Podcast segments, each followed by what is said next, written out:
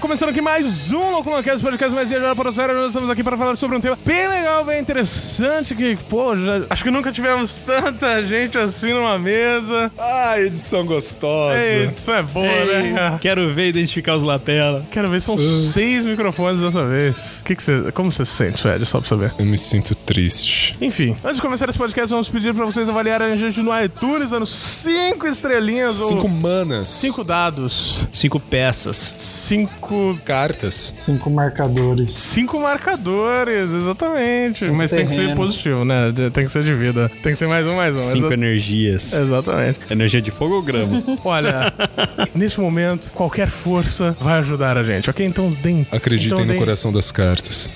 É, enfim. Então deem cinco estrelinhas pra gente ficar bonito, pra gente ficar feliz, pra gente passar de um nível. Pra gente, né? Enfim. Ah, mas antes de começar, nós temos alguns recadinhos, não temos mais. né? Temos recadinhos. E, antes de E? dar os recadinhos, a gente precisa de um tradutor. Quem será o tradutor? Concha-sama. Eu acho que pode ser o Coxa. Não, cara. Pelo amor de Deus. Você já um tem será o experiência. tradutor, é isso aí. Não. みんな最高ありがとうかかかかわいいかかかかわいい Então é aquele negócio, né? Agora que já tocou a música da Ever Lavigne, você sabe, né? Ele fala, você repete em japonês. Mesmo? Fala alguma frase pra- em japonês pra, pra falar que você tá pronto. Atomo no arigato, né? Isso significa que ele está pronto. Então vamos lá. Na verdade, eu, eu, É, tô- senti tô outra coisa. Né? agradecendo Ah, A tomar no... Vai tomar arigatô, né? Vai tomar na ligatura. Se você é ligado em tudo o que acontece lá na Terra do Sol Nascente, Odomo oto no negata, né? né? Tá, né? Se você gosta da cultura japonesa, acompanha mangás, animes, coisas kawaii e tudo mais, On Japanese kuto. O desu ne. O kandedere. O senedara. Você vê que o dialeto do concha, ele sempre começa com O, né? Tem que começar com o e terminar com né, senão não é, não é clássico. Senão não é japonês. Não é Ah, tava no japonês. culto japonês. Né? Ô, suero que dá da cama. Né? Criança. E se além de tudo isso você escreve bem, já elogiaram seus textos? Você gosta de escrever, escreve de uma maneira interessante? Você pode ser o novo colunista do Expresso do Oriente. Etsumo no de. O senanaka. O de. Caraca. Deu, deu, deu, deu, deu, tá bom. Foi, foi uma boa, boa tradução, boa tradução. Oriento expresso. Te, te orienta. Tuturiente. Sim. Aí é mexicano. É, sim, Mas, mas, sincero. mas, obviamente, nós estamos procurando colunistas só para o Expresso do Oriente. Estamos, Fred. Não. que mais estamos procurando? Nós estamos procurando você, exatamente você que escreve sobre algo interessante, que você julga interessante, que nós também julgaremos interessante. Por quê? Porque você conhe- conhece nosso conteúdo, você acompanha o site, você sabe o que nosso público gosta. É você mesmo que nós queremos para ser o nosso novo colunista. Exatamente. E eu sou o Rafael Tanicho e eu fico me perguntando se tênis de mesa se enquadra na categoria que a gente vai falar aqui hoje. Olá, seres providos de carbono e Peraí, peraí, amoníaco. peraí, peraí. Viro três mana, cancela o suede, eu sou o Pedro Tanicho e azul é a cor da discórdia.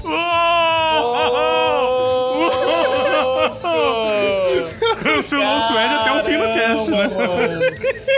Meu turno vai durar umas duas horas, eu acho. Caraca. Eu fiquei confuso agora. O que, que vai acontecer? combinado uma coisa. Ok, agora é, é o, é o Concha? Agora é o Concha. Opa, passou a vez, eu transformo, hein? Meu nome é Homem Concha.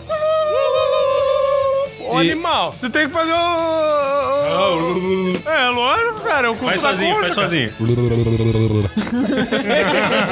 Falar o que que parece. E, e é a hora do duelo. Fala galera, aqui quem eu sou é o Alvin e eu nunca joguei War. E aí, galera, aqui é o PT, vulgo Paulo Tadeu. E eu não sei o que falar neste momento. Eu só digo que card games é massa. Só sei o que sentir.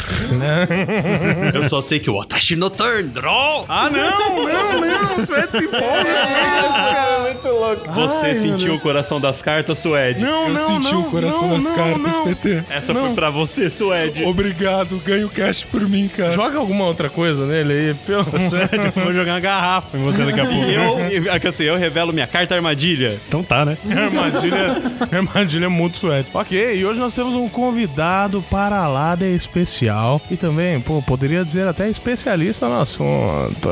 Ele tá fazendo uma cara que não, não fala isso, não me compromete. Mas o PT sabe que a gente gosta de comprometer as pessoas, né, biólogo formado pela USP? Exatamente. Depois aí, depois a gente, aí faz a gente passar vergonha ainda. Exatamente. Então vai lá, convidado, se apresente. É assim, de supetão. Aham, eu sou o Rodrigo. Basta? Basta! ok, ok, ok, né? E hoje nós estamos aqui na casa do Rodrigo, né? Que é o Canto Nerd. Olha que beleza. Estamos dentro de uma loja de artigos de RPG, card game, board games e, e muito mais coisas da cultura nerd para levar informação sobre esse mundo para vocês, ok? Então vamos lá, vamos começar esse cast delicioso. Mas antes vamos para os e-mails.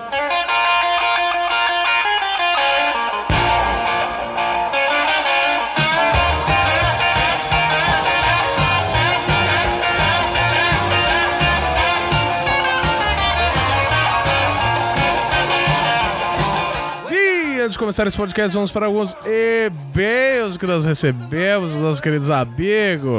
Eba! E o primeiro e-mail é do Pedro Pérez. Grande PP. Pedro Pérez tem 28 anos, é de Jundiaí, São Paulo. Ele tem algum cargo na prefeitura de uma cidade ali perto de Jundiaí, eu não lembro muito bem. Eu qual também cidade. não sei qual é. Mas funcionário público, é, ó, funcionário público, o bom, o bom do funcionário público é a aposentadoria, né, cara? Sim, cara, vem gorda. 100%, é uma delícia, né? Pedro Pérez está aí nesse meio, contanto que ele não faça nenhuma cagada forte, ele continua aí e se aposenta nessa, nesse meio. Sim, sim, sim, sim. Mas vamos lá, o e-mail dele diz o seguinte: Saudações, queridos amigos. A cada programa que passa, percebemos mais e mais o quão inteligentes e sábios vocês são. Quem Qual diria. foi o último mesmo? É, foi o de análise de músicas. Ah, tá.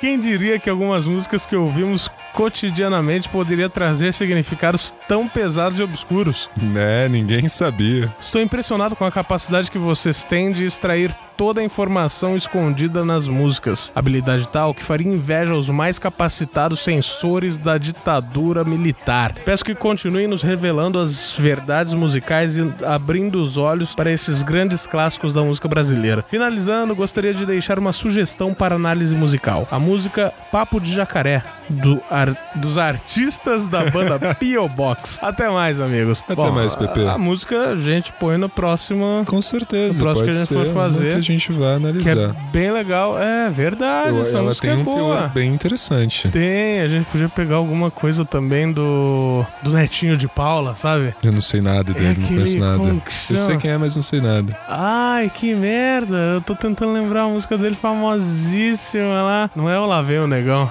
Ah, Pô, mas o Lavei o Negão é uma boa também, né, Sim. cara? É, grandes clássicos aí da, da música do- dos anos 90 no Brasil, né? Bom, Pedro Pérez, muito obrigado. Ah, cara, seria um cast legal pra você participar também a qualquer hora. Quem sabe, né? sim, sim, sim, Ah, sim. Muito obrigado pelo seu e-mail. Continue nesse trabalho maravilhoso que você tem. Se eu não me engano, é relacionado com educação. Com educação. É, exatamente. O cara é. Porra, né? O Cara, é um cara- É um cara, é um cara educado. É um cara educado. Um cara educado. Mu- Então, cara educado, cara muito bom. E é sempre muito bom poder contar com os ouvidos e com a palavra de Pedro Pérez, certo? Agora, no nosso próximo e-mail, temos o Gilberlan Santos, 26 anos, promotor de merchandising Itabaiana, Ceará. Ceará não. Caralho, SE, é Ceará, velho. A geografia ferrou aqui. Sergipe, cara. Itabaiana, Sergipe, Eita Caster. Eita, Caster. Fala pessoal desse trenzinho da alegria, beleza? Beleza, Gilberlan. Bom. Complementando o que deixei de dizer no penúltimo cast, a banda Tormenta Underground era de rock autoral. Não tínhamos um estilo definido, era punk em, em algum- em algumas músicas e hardcore em outras. A banda Holocaustica já era gospel. Olha Caraca, só que isso me contradição. surpreendeu. Isso me surpreendeu. E o nome era um neologismo de holocausto e cáustica, que ia significar algo como um sacrifício de fogo a Deus, algo assim. Mas muitos estavam se assustando com o nome e pouco antes de mudar, a banda acabou.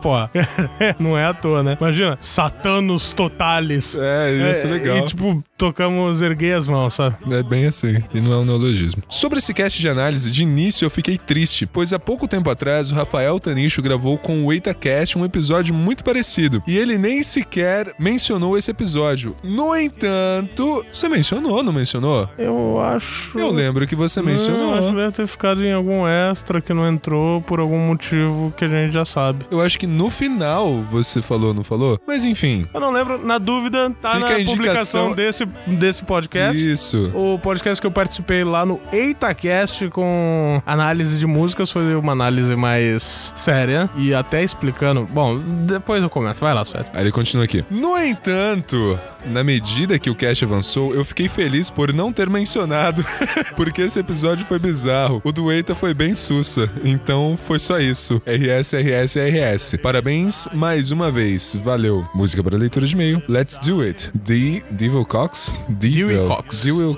Dewey, Dewey Cox. Dewey Dewey, Cox. Dewey Cox. Dewey, Dewey Cox. Dewey, Dewey Cox. Dewey Cox. Dewey Cox. Dewey, Dewey. Dewey Cox. Dewey Cox. É isso aí. Ah, então, continuando o que eu tava falando, foi mais sério, né? O que a gente fez no Itacast. Só que, enquanto todo mundo estava levando as músicas pra um lado errado, eu fiz o contrário. Eu levei as músicas pro lado mais puro possível. S- E, e aí. Respeitando o- Exatamente. O, o terreno do. Afinal, era a primeira parceiro. vez que eu participava do Itacast. Espero, né, participar mais vezes. Convida nós aí, Gil. E os ouvintes dele não poderiam saber que você é doente. É, eu até falei pros caras aqui, Ju, que é o seguinte: quando você é convidado pra casa de uma pessoa pela primeira vez, você não sai cagando nas paredes, sabe? Você tem que se comportar, você tem que manter um certo decor, certo? Então a gente, eu- eu procurei, né, amenizar ali o máximo possível meus pensamentos masoquistas, certo? Então, quem sabe na próxima eu cago nas paredes, né? Com certeza. Fa- Na meia e sai rodando. Exatamente. Muito obrigado, Gilberlan, pelo seu magnânimo e-mail, ok? E vamos para o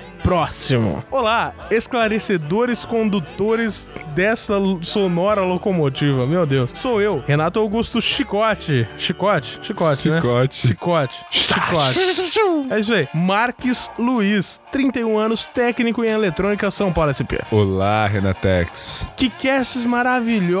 Opa! Foi um só. Que casts maravilhoso! Casts maravilhoso! Mas tudo bem, ele manda e-mail sempre, não vou zoar tanto. Eu gostei disso. Que casts maravilhoso e esclarecedor, mostrando as verdades escondidas na música que fomos expostos no decorrer dos anos. Não imaginamos que isso era enfiado em nossos ouvidos, eu diria penetrados, né? Com muita força. Exato. Espero ansioso por uma segunda edição desta verdade revelada. Para mim, todos os twisters são os executores da ação, pois eles devem ter se unido nesse interesse em comum pela alegria que eles reclamam isso ao mundo. Que eles medo. reclamam ou que eles clamam? Pode ser reclamo. Fica aí a dúvida. Observação. Suede. Oi. Nunca joguei Mario. Como, esse... Como assim, cara? Mesmo minha cunhada tendo um Super Nintendo com apenas Mario, eu não me interessei por jogar, apenas em comprar Chrono, Chrono Trigger. Já, já, já subiu no conceito, tá bom, tudo bem, não vou te julgar por nunca ter jogado Mario, já que você jogou um dos melhores jogos do Super NES, cara. E inserir nesses NES na minha coleção de videogame. E eu não somente joguei Chrono Trigger, como tenho CDs originais de Chrono Cross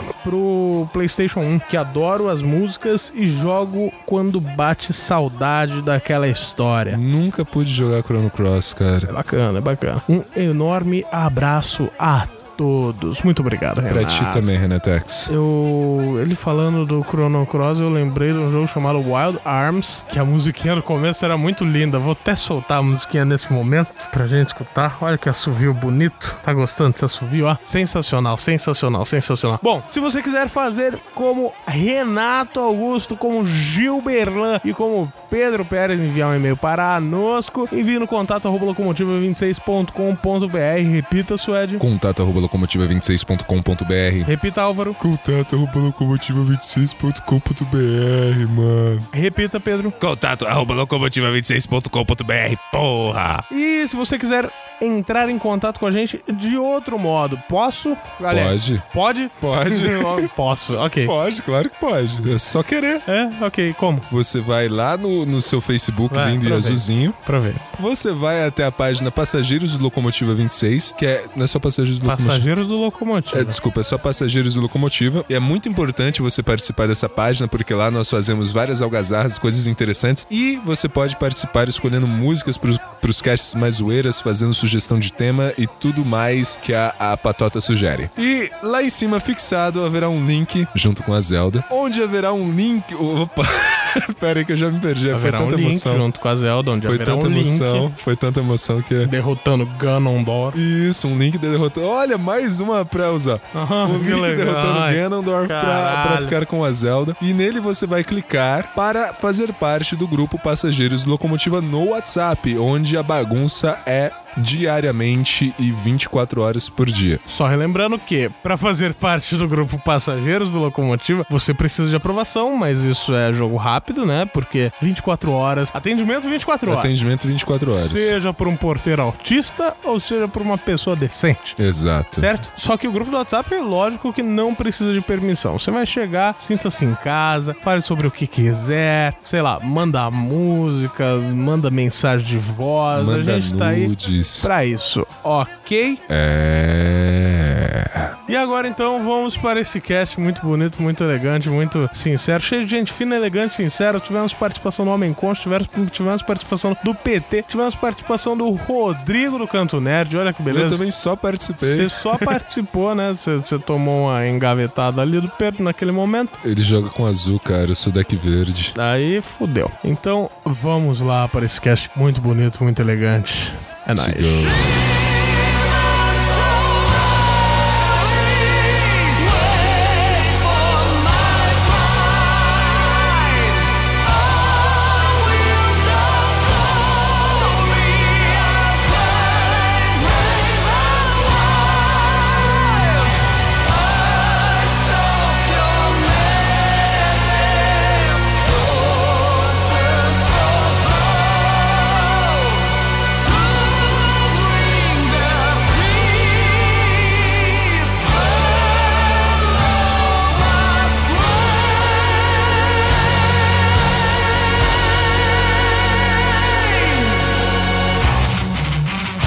Bom, ahn, quando se trata de tabletop games, é, e até por isso que eu perguntei se tênis de mesa se enquadra, porque né, a base é uma mesa. É em cima da mesa. Mas tem Então- muita coisa aqui. Não. É, Não, ok. Pula essa parte. Vamos pular essa Bilhar, parte. é bilhar. pra outro podcast. É, bilhar, bilhar, a base é uma mesa. Mas não é desse tipo de jogos de mesa que nós vamos falar, né? Hoje nós vamos. Nós não vamos entrar muito na questão do RPG, porque nós já gravamos um podcast sobre RPG, não um podcast de RPG como o Nerdcast faz, mas gravamos um podcast sobre RPG. Eu não lembro o número do podcast, mas vai estar aí na publicação do post. Publicação do post. Bonito. É. Ok, Isso, ok, daí. tá bom. do lance é Cê- gostoso. cê- Ouvinte, você entendeu, né? Enfim, ah, quando se trata de board games, vamos primeiro falar um pouquinho sobre board games, depois a gente entra no card game, que eu ch- tenho certeza absoluta que card game vai dar muito mais assunto, né? A gente vai prolongar muito mais em, em card game. Mas vamos falar um pouquinho sobre board games. Se tem uma coisa que a gente pode encontrar em todas as culturas possíveis, são board games. Board game, card game, tudo. Ah, o primeiro board game que o pessoal eh, identificou vem de 4 mil anos antes de Cristo. 4,500 anos de Cristo. Que foi. Não, não, foi no Irã. Não é no Egito? A civilização de Giroft. Exatamente. Não me pergunte como que é esse jogo, porque eu não sei. É aquele Real de Ur, alguma coisa assim? É, Não. O, jo- é o jogo real de Ur. Não, esse é o da Mesopotâmia. Pessoal, Sim. qualquer coisa vocês perguntem. Vocês têm um professor de história aqui, ó. Ó. Enfim, Falei, falei, falei, falei cagada. Não, é, porque Mesopotâmia fica lá perto de onde é o Irã, né? Ah, sim, sim. É que o jogo que ele falou é o jogo real de ouro, não é? Pelo menos o que eu peguei não era. É, enfim, fica pra aqueles lados lá, né? E. Bom, pelo menos esse jogo de real de Ur, ele data de 4.500 anos atrás. Sim, é Originário, tempo. obviamente, da cidade de Ur, no estado sumério. E ele era uma mesa muito esquisita. É, é- é difícil falar, né? Só vendo uma foto, vou até mostrar para os participantes aqui da mesa como que a gente explicaria isso pros ouvintes. É tipo um tabuleiro com umas fichinhas, né? É, A como se mesa fosse é um o tabuleiro de tabuleiro, xadrez, né? É, a mesa é, é um- com que é Com três três colunas e várias linhas. linhas. Que eu tenho esse aqui, ó. É mais ou menos a mesma coisa, né? Eu acho que a minha é uma versão mais modernosa, digamos Mas assim. o que pa- não, né? pelo que parece é que ela desmonta, né? Sim. Sim. Sim, é. Então eu acho que esses blocos que formam os pedaços, eles vão saindo. É e você modular, pode né? reencaixar, é. Mas do mesmo parecido com isso, teve o jogo Senet do, in- do Antigo Egito, que ele foi catalogado há mais de ah, 4 mil anos antes de Cristo também. E ele era um jogo que representava a passagem do Ka, que é a alma, para os egípcios no pós-vida. É, a maioria dos jogos pra eles, tipo, eles enterravam junto com os mortos, né? Que eles falavam que era uma diversão indispensável da vida eterna. Imagina a estrela ou a Grow lançando um jogo. Jogo pra você enterrar o Leve cara. para seu Você túmulo enterrado com junto. você, sabe? É, isso é meio coisa pentagramatóis lá do Hermes e Renato. O jogo da vida, eles fazem O um jogo da especial morte. ali, jogo da morte. é. Jogo da morte, Jogo da né? Exato. Jogo pós-morte. É, Mas esse, esse jogo de passagem da alma que o Pedro falou, ele foi citado no livro dos mortos. Sim. Aquele do filme da múmia? Não. Não, não é, não é exatamente o do filme da múmia, né? Mas é o, o livro dos mortos. Bom, mais recentemente, assim, mais ou menos recentemente, né? Não tão recentemente, a gente teve o Mancala. Mancala, que na verdade é uma família de aproximadamente 200 jogos com regras semelhantes. É tipo quando você comprava o Brick Game e vinha vários formatos de Tetris, sabe? É tipo xadrez e damas. É, Exatamente, exatamente. É, é- é um jogo Mas que convenha, tem... xadrez e damas não tem nada a ver. O pessoal tá xingando pra caralho agora. Como assim, É Eu xadrez não e sei jogar damas? xadrez, então eu saio falando Eu, exatamente. né? eu tô jogando a Discord aqui só. Mas assim, era basicamente um jogo formado pela mesma, pelas mesmas peças, o mesmo, a mesma arquitetura de jogo, só que tinham regras diferentes pra cada tipo que você ia jogar ali. E Isso veio lá da África e Ásia. Basicamente consiste em cada jogador mover as suas peças através do tabuleiro com o objetivo de capturar o maior número possível de peças dos adversários. Era Dama, tipo.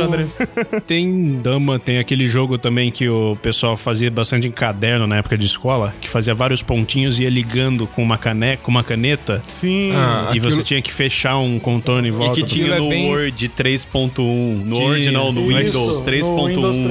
Aquilo 3.1. é bem exatamente. semelhante ao jogo do Go no No gol chinês, né? Oriental, é. Eu gostava bastante do lá. Era legal. Não, isso era legal, né? Era Eu divertido. rolava várias aulas. Na minha época era stop. Mas Aí... aí Stop fazia barulho, essa você só passava o caderninho. Não, o que eu jogava era um que você. Nossa, aí era escroto. Você desenhava os personagenzinhos de um lado Cemitério, da guerra folha. de E cemitério. do outro, você ia dobrando a folha e Olha, marcando, marcando. tá ligado? Nossa, Então, isso É. aí, velho. Nossa. Guerra naval, mas Era tipo uma- simplificado. é, era batalha tipo naval. uma Era tipo batalha batalha naval. naval, só que... Aquela era bom. Isso pode ser Nossa, considerado um nunca joguei tabletop isso na game, vida. né? Ah, acho que sim, por que não? Se for pensar no, Bem nisso aí, simples, mas é. o stop também. Se for pensar que a gente tá falando de Ah, jogos eu acho que não. que a base é uma mesa, Até jogo da velha. É, na verdade, o Mas Table- é que eu não pesquisei nada, mas existe uma definição pra board games? Existe. Ele tem que ter um tabuleiro é, marcado que você coloca peças em cima Ah, então aí já não encaixa. e tem as regras que você executa para ou para os jogadores determinarem um vencedor entre eles ou os jogadores vencerem do próprio É, jogo. Não, é que agora a gente tá falando de board games, mas o, o conceito geral do cast são tabletop games. Então são os jogos de mesa, e obviamente que a gente tá focando mais em board games e card games. Porque, né, Então- são não, os então aí mais tabletop divertidíssimos. é jogo geral. em mesa. Que a base é uma mesa. Tanto Ah, que mas eu aí é falei... qualquer jogo praticamente. Tanto que eu falei da questão da Dentro de RPG, casa. tanto que eu falei da questão da RPG, só que a gente não vai entrar aqui porque, né, a gente já gravou um.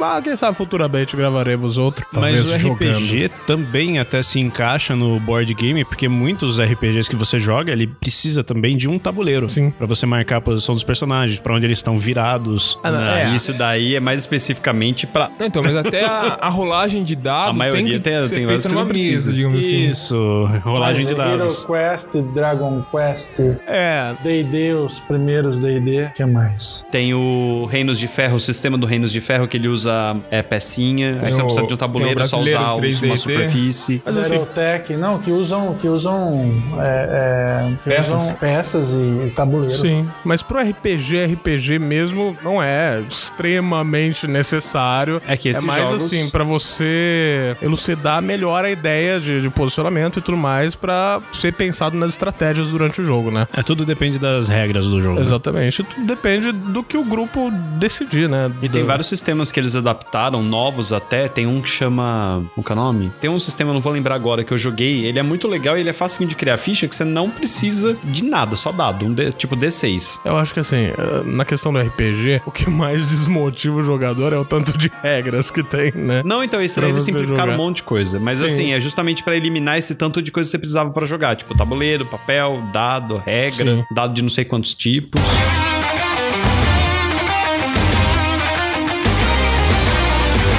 Mas aí, entre 1860 e 1960, a gente começou a ter aí uma modernização desses jogos tabuleiro, né? Lá, aí a gente tá falando metade do século XIX, Estados Unidos e Europa começaram a fazer alguns joguinhos a mais, até pra aumentar aumentar a circulação de grana na, na indústria cultural, né? O giro da economia. É. Exatamente. E daí os primeiros jogos, eles não tinham muita preocupação com a estratégia que, iam- que ia ser usado, né? Tipo um ludo da vida. Tipo- Exatamente. E a mecânica era extremamente simples. E aí a gente tem um jogo chamado The Checker, Checkered Game of Life. Jogo da vida. Jogo da vida. É o jogo da vida, né? Mas Não tem estratégia antes de nenhuma. falar desse, vocês ouviram falar do Chaturanga? Chaturanga? Chaturanga, que é praticamente precursor do xadrez, surgiu na Índia. Já ouviram falar do Chaturanga? Hum. Não. Então eu vou falar dele. Fala aí. Ele surgiu na Índia e as peças deles eram representadas por quatro divisões do exército. Só que, tipo, a, infan- a infantaria era o- os peões, né? A cavalaria o cavalo, os elefantes eram os bispos e as carruagens as torres. E isso, tipo, veio da cultura persa. O jogo foi se espalhando pelo oeste europeu, tipo, por volta de 1000, 1100 depois de Cristo. E ele foi, foi sendo modernizado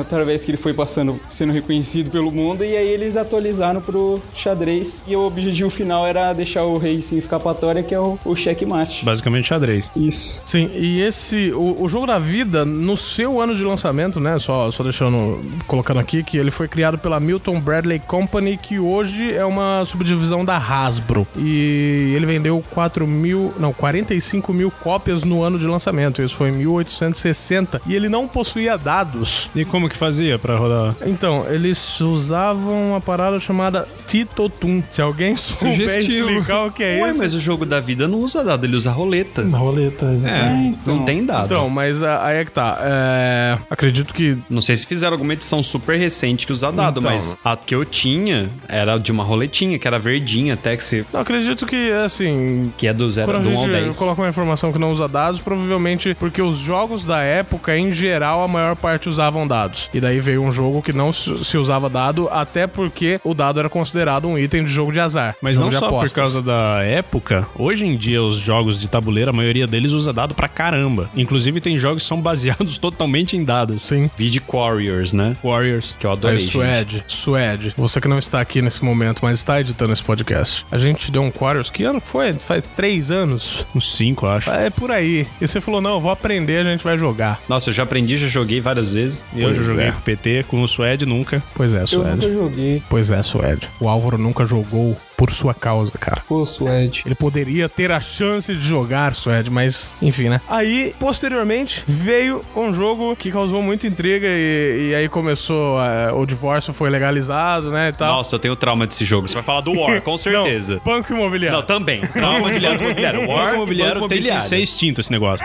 Eu detesto o Os jogo. dois tem que ser Cara, ele tem que ser tão Monopoly. extinto que até Pokémon já entra na onda de banco imobiliário. Tem uma Street versão. Fighter. Mano, tem, Tem, um- de tem tudo. do Link. Tem No The Legend of Hoje Zelda tem, de tudo. tem. Tem Game of Thrones, tem Star do Wars, Star Trek. Tem. tem Pokémon. Tem. Inclusive é, é- é bilíngue. Ah, Que legal. Ah, É, é. Nossa, é. É inglês e em Klingon. Klingon. Aí a gente vai lá e Nossa. fala, nossa, que legal, eu quero um desse. Tipo, Não. a gente querendo ou não, a gente acaba gostando do negócio. Então, né? Só que assim, o jogo, em tese, na época, foi lançado pra passar uma certa base de economia pras crianças. Mas aí virou o jogo da discórdia É. sem fim. Porque eu nunca vi um jogo de banco imobiliário chegar no fim. Sim. Ah, eu já vi. Não, em Não paz. chegar no fim sem porrada, eu tô falando. Não, eu não tô chegou na falando- porrada. Eu cheguei, eu não quero mais nada. Virei a mesa, tá tudo certo. Não, Mentira, eu eu não falo virei. que Isso realmente que deu vontade terminou deu. o jogo. Alguém comprou tudo, sabe? Na paz, na harmonia. Não, é como na vida real, pra você conquistar tudo, você tem que matar alguém. Exatamente. Sim. Você tem que fazer as pessoas falirem. É. Não, ok. Ensina a viver Ensina. no mundo real. Ah, não, já aconteceu isso comigo. Meus amigos eram mestres em fazer eu falir nesse jogo. Por isso que eu tenho traumas de banco imobiliário. Fala assim, banco imobiliário, vamos jogar? Eu, não. E assim, o Banco Imobiliário hoje é um jogo. Ah, é, é um joguinho ultrapassado, né? É, é um jogo. Sim. Não, uma não mecânica. é, não é. ok, então. Não calma é que eu porque vou entrar hoje em nessa dia- Questão, calma que eu vou entrar nessa questão. Mas assim, a mecânica e o desenvolver do jogo ainda é ultrapassado, mesmo hoje em dia, tendo cartão de crédito. Tem aplicativo pra celular também.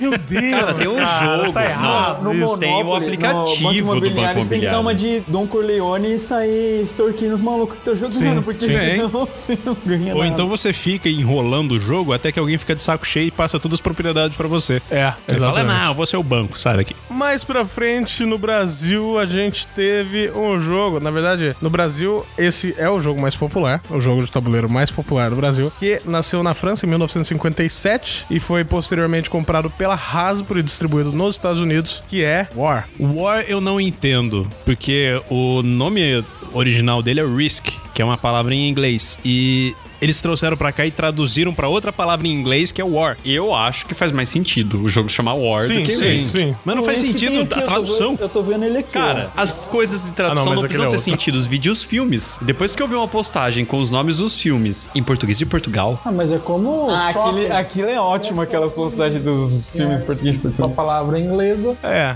é. E nos Estados Unidos é mall. Daí Isso é pe- verdade. passa pela Silvio Santolização ali. Vamos traduzir pro inglês. Exatamente. Mas, Vou- por exemplo, ó. agora eu vou modernizar. o jogo do Banco Imobiliário, eu acho o nome dele em inglês mais cabível, Monopoly. Monopoly. Sim. Tanto Sim. que Porque o agora seu tem objetivo a... é monopólio. Agora tem a moda de trazer os jogos com o nome original. Mas é que a- a- o banco imobiliário, quem comprou a- os direitos foi, foi a Estrela. Sim. né? Então ela traduziu, mas agora tem o Monopoly que a Hasbro produz no Brasil. Que veio já tô até por uma fora já. edição comemorativa. Acho que, acho que estreou na Hasbro numa edição comemorativa de sei lá quantos anos do jogo, da existência do jogo. E aí veio como Monopoly mesmo. O jogo em português veio como Monopoly. E eu acho que o Clue também veio com o nome em inglês, não foi? Qual? Veio detetive? Isso, porque o detetive é, também é da Estrela. Ah, Clue é o jogo detetive? É. É. Detetive é um jogo interessante. Na verdade, você tá falando do jogo da vida, eu acho que é o jogo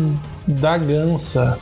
Como assim? É, tem um jogo que era da Ganso, eu lembro é, isso aí. um É, jogo da gança. Que é um- certo sobre. O jogo da Gansa é um jogo que surgiu mais ou menos em 1500 e pouco. É um jogo, lembra os jogos como o jogo, por exemplo, do próprio jogo da vida, da, da estrela, que tem casinhas e cada um vai andando uma casinha. E cada casinha é, tem um tem al- alguma coisa na casinha falando pra fazer, o que, que se deve fazer ou não. E o jogo da Gansa, em alguns países, foi traduzido como jogo da vida, porque ela é uma metáfora da, do- da vida, né? Desde o nascimento até a morte. Entendeu? É, e aí, inclusive hoje em dia tem, a, tem exatamente pontos da vida, por exemplo, escola e profissão e filhos e casamento e divórcio e tudo mais. Mas aí o Pedro falou do Clue. que O Clue nasceu em 1946. Daí ele foi publicado no Brasil como Detetive e em Portugal como Cluedo. Fluido. Então tá, né? Ok. Algum português de Portugal nos fala aí o que que significa.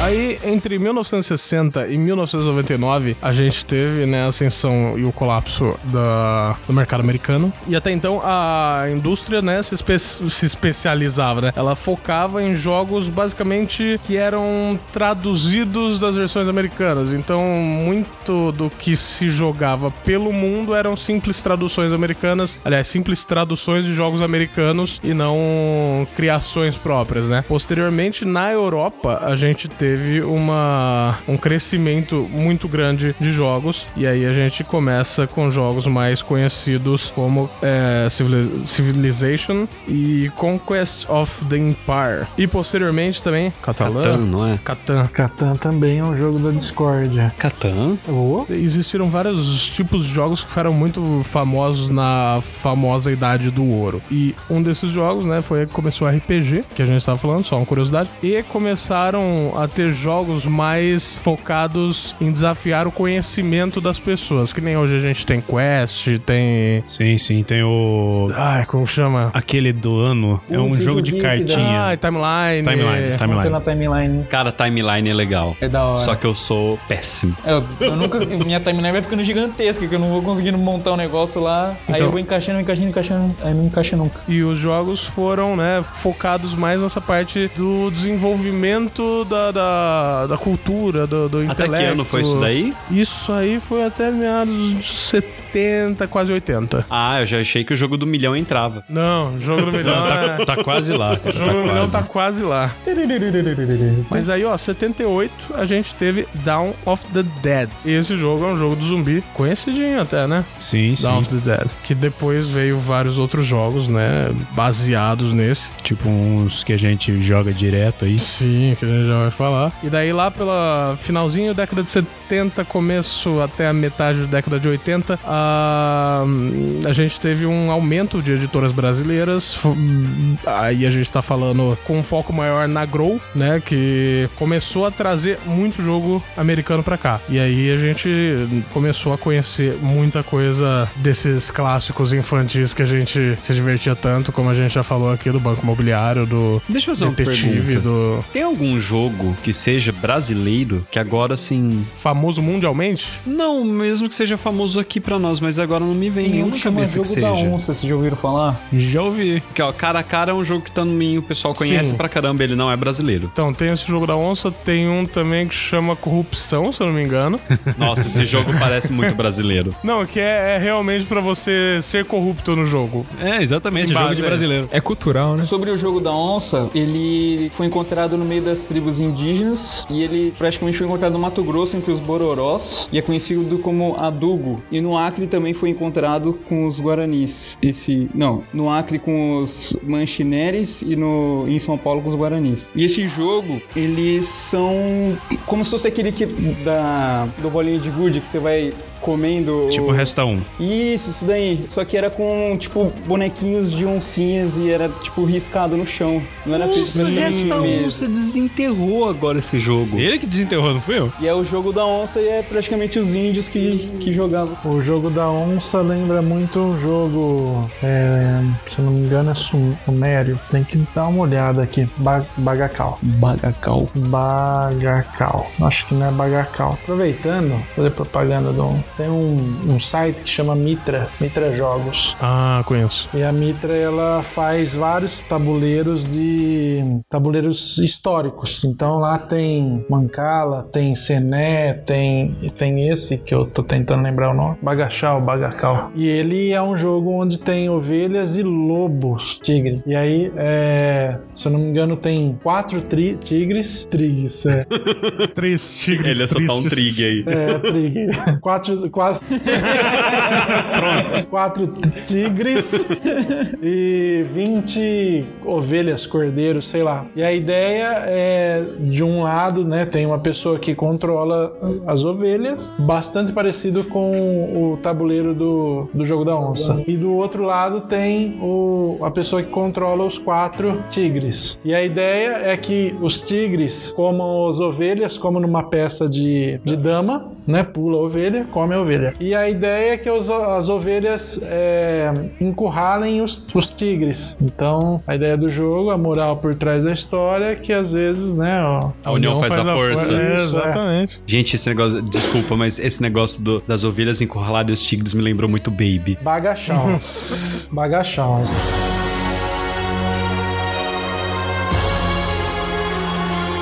Pegando, fazendo uma retrospectiva aqui pra falar um pouquinho da Alemanha, que durante a crise econômica dos anos 60 e 70 na Alemanha, eh, os board games foram muito popularizados porque eram muito baratos na época. Na Ah, época. muito dos board games que tem hoje em dia consagrados são alemães, né? Sim. Vários são da Europa, na verdade, né? Sim. A Europa É, a depois maioria acho deles. que. Mas a Alemanha tem uma tradição muito forte de, de, de, de board games, né? Sim. O próprio Carcassonne é alemão. E a premiação Spiel des Jahres é, É deles, alemão. né? Isso é, exatamente. Aí a gente, dentro da Alemanha, dentro da Alemanha começou muita censura. É, Na verdade, a Alemanha era muito censurada em muitas coisas, mas no card game, nos card games, nos board games, partiu para um lado de que você não podia ter temas bélicos, por exemplo. Então, War, ao invés de você conquistar o território inimigo, houve uma pequena mudança de mudança de termos ali e colocaram libertar. É. Que ano que foi isso aí mesmo? Então, Isso foi 70, 60, 70. Ah, tá, tá explicado por quê. É. Aí, né, a partir dos anos 70, o mercado de jogos tabuleiro já era mais setorizado, né? Focado em diversos públicos. A gente não tinha mais mais só aquele jogo família ou só aquele jogo pra criança, mas a gente tinha jogos extremamente focados, como é o caso do Catan, que a gente falou aí, que temos aqui no canto nerd. Como é o caso do Propaganda. Catan. E posteriormente começou. E a partir daí que começou a vir os jogos mais. A partir daí que começou a se desenvolver mais, se pensar mais nas estratégias utilizadas pra pra você conseguir jogar um jogo, um jogo de tabuleiro. E digamos assim que passou a deixar de, coisa, de ser coisa de criança. É, como qualquer coisa que começa a se levar a sério a partir de um ponto, eles começaram a ficar mais elaborados, criar regras mais complicadas, E mecânicas novas, né? mecânicas novas e modos de controle de jogo diferentes. E tem jogos hoje em dia que duram até 7, 8 horas uma partida. Sim, e a gente tem muitas temáticas diferentes. Hoje a gente encontra jogos de zumbi, jogos de jogos medievais, jogos ah,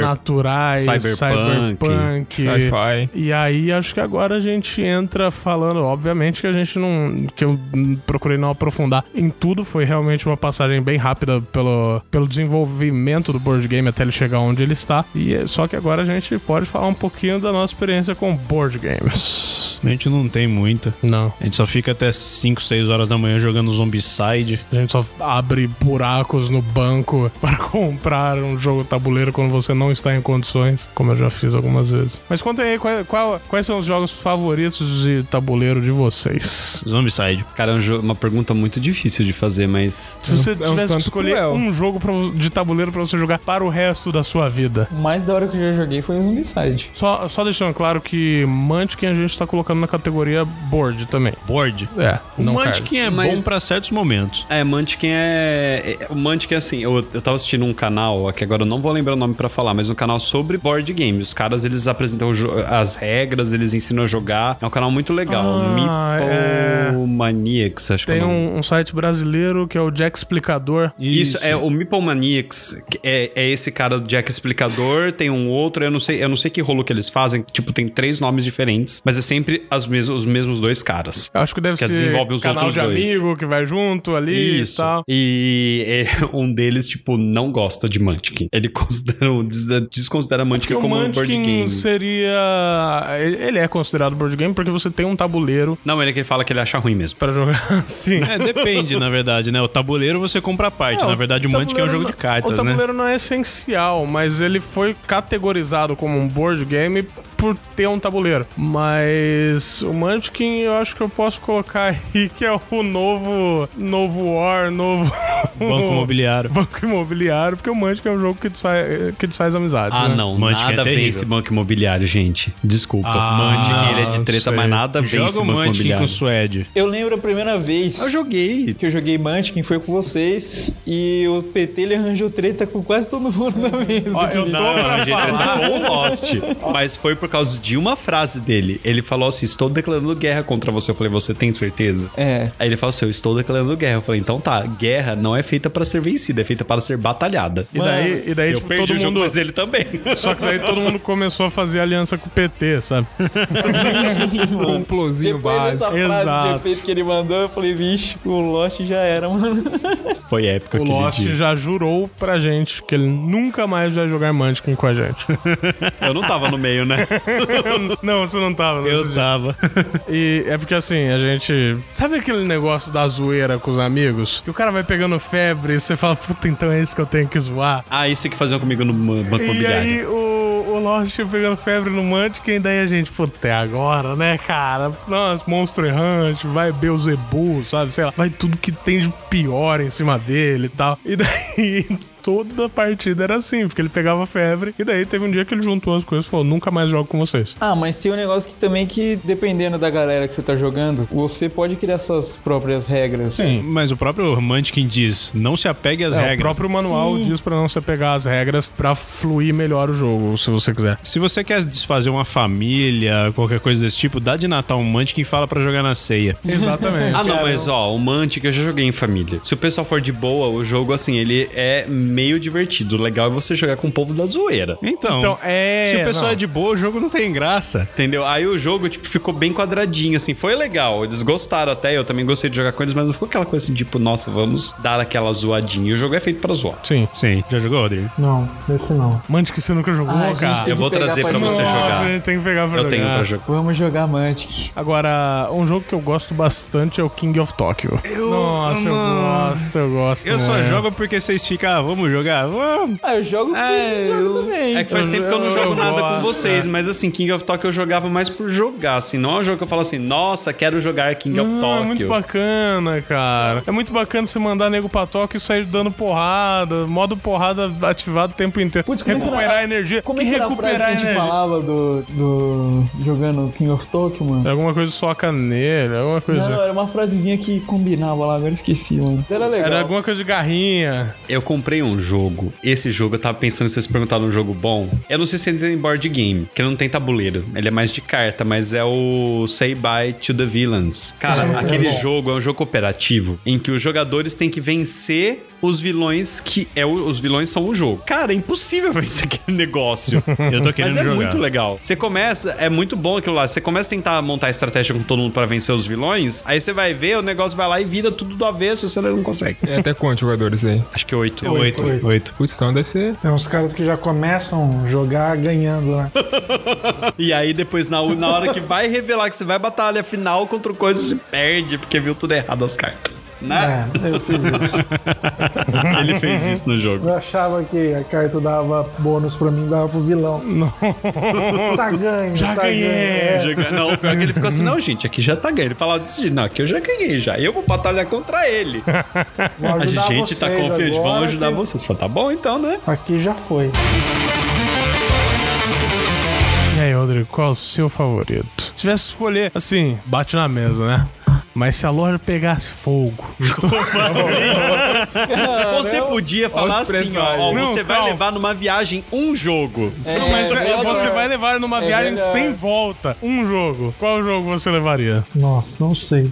Não sei. Se fosse querer jogar pela eternidade, que nem os egípcios faziam lá. É. Eu já sei, eu levaria meu videogame porque dá pra baixar jogo nele. Não, mas Não, não, não videogame tem não internet. pode, não não tem- pode. Se Não, você não está pode. numa ilha deserta, você não tem internet, por exemplo? E se fosse pra, pra isso, eu levava o Play 4, né? É, então. É, mais um Mas board um game. game. É Eu beleza, não você vai sei, jogar board game talvez- com quem? Com é, o O duro macaquinho? é assim, dá- levar Catan. Eu gosto Ah, por muito de exemplo. Catan, mas vou jogar com quem? O Zombicide é um jogo que, você dá- que dá pra você jogar sozinho. Ah, Zombicide sim. Sim. Tá, ok. É você e mais um numa ilha deserta. Esquece ele, qual é o seu jogo predileto? Mais dois. É, então é o dois. Catan mesmo. É, seria o você Catan. e sua patotinha numa ilha deserta. Acho que Catan. Eu gosto de Catan. Eu não- nunca joguei Catan, me explique. Bem, Catan. Qual a temática, primeiro de tudo, né? A temática de Catan. Catan é um jogo que se passa no, no período medieval. É, sem a expansão, é um jogo de 1 a 4 jogadores. E, e a missão do jogo é atingir uma pontuação, né? 10, 11, 12, 13 pontos, isso combina Sim. né, entre os jogadores. Como se ganha ponto? Construindo aldeias, cidades, estradas, tendo a maior cavalaria, né? São. Me lembrou um pouco o Carcassonne. Não, não, não. É. Não, o Carcassonne é bem mais Pela questão da, simplificado. né? da pontuação. Não, porque o, o, o Catan ele tem um tabuleiro fixo, né? Ele é modular, você muda algumas coisinhas, mas ele é- o começo do, do jogo já é fixo, tem um mar em volta. ah, Ele é hexagonal, né? Você Isso. encaixa cada as pecinhas que representam o campo, a montanha, pra você pegar Isso, recursos, que são exatamente. também outros hexágonos menores. são hexágonos, tem é, recursos, tem cordeiro, ovelha, feno, florestas, E pedras. pedras e tijolos. Isso, tijolo. Tijolos. Tigeolos. Tigelas. E aí a- e cada hexágono tem uma numeração, joga o dado, né, na vez do jogador. O número que sair, o jogador que tiver uma construção naquele hexágono ganha os recursos. É, é bem legal. É, eu gostei É, é do um jogo. dos que eu Ele é mais interessante. Eu joguei, acho que a gente jogou aquele dia três partidas, du- duas ou três partidas, né? Ele é um jogo interessante, ele é um jogo que dá pra você passar de boa conversando. Aí ele falou que é de treta, mas eu achei tão tranquilo. Depende de quem. É, sempre depende É. de quem tá jogando, né? É, não, eu acho que é por isso, mas eu achei que aquele dia, assim, o jogo é um jogo que flui. Ele é de administra- administração de recurso. Você tem os recursos lá, você precisa ir mexendo com ele. O problema dele é que ele pode fazer como no como acontece em War, War, ou, ou Banco Imobiliário, ou, ou Risk, ou sei lá, Munchkin. Munchkin. É, você pode. O problema do jogo é que podem. Você pode três virar contra um. Ah, sim, esses são divertidos. Esses são legais. É, aí que é a hora Que gera da treta, discórdia. né? É, Isso. aquele dia a gente não rolou, não jogou com essa treta. É, mas Então, não. assim, o cara tá chegando com. O objetivo é alcançar o- é, 10 pontos. O cara tá com 8 pontos, o pessoal. Começa a jogar o ladrão nele. E isso, é, começa a sacanear. Mas, por exemplo, se todo mundo for legalzinho um com o outro, o jogo não termina nunca, né? Termina. O Termina? jogo é rápido até. É, Ah, tá. rápido. Quanto durou uma partida? Uns 20 minutos? Mais ou menos. 30. né? Ele é um jogo legal. É porque assim, você pode querer ganhar da pessoa, você pode querer ferrar a pessoa. Existem essas diferenças, né? Então, mas eu acho que, tipo, por exemplo, é diferente do Munchkin, que o Munchkin você pode só focar no Em ferrar a pessoa. ferrar o coleguinha, Sim. entendeu? Nesse daí, inevitavelmente você não tem como, tipo, você precisa buscar o ponto. Não tem como você focar em ferrar o coleguinha. É, porque Uhum. o Munchkin chega num certo ponto que você perdeu pra alguém, que alguém ferrou sua vida, você voltou pro nível 1, você simplesmente fala, foda-se, eu não vou ganhar isso aqui, eu vou fuder com todo mundo que vier na minha frente. Então, e lá no, no jogo você Catan tem. um também dá pra fazer isso. Outro que eu gosto bastante é o Ticket to Ride. Esse eu nunca joguei. Não, Ticket to Ride é daí- muito bom. Eu nunca Uhum. Nossa, perdi uma é. partida.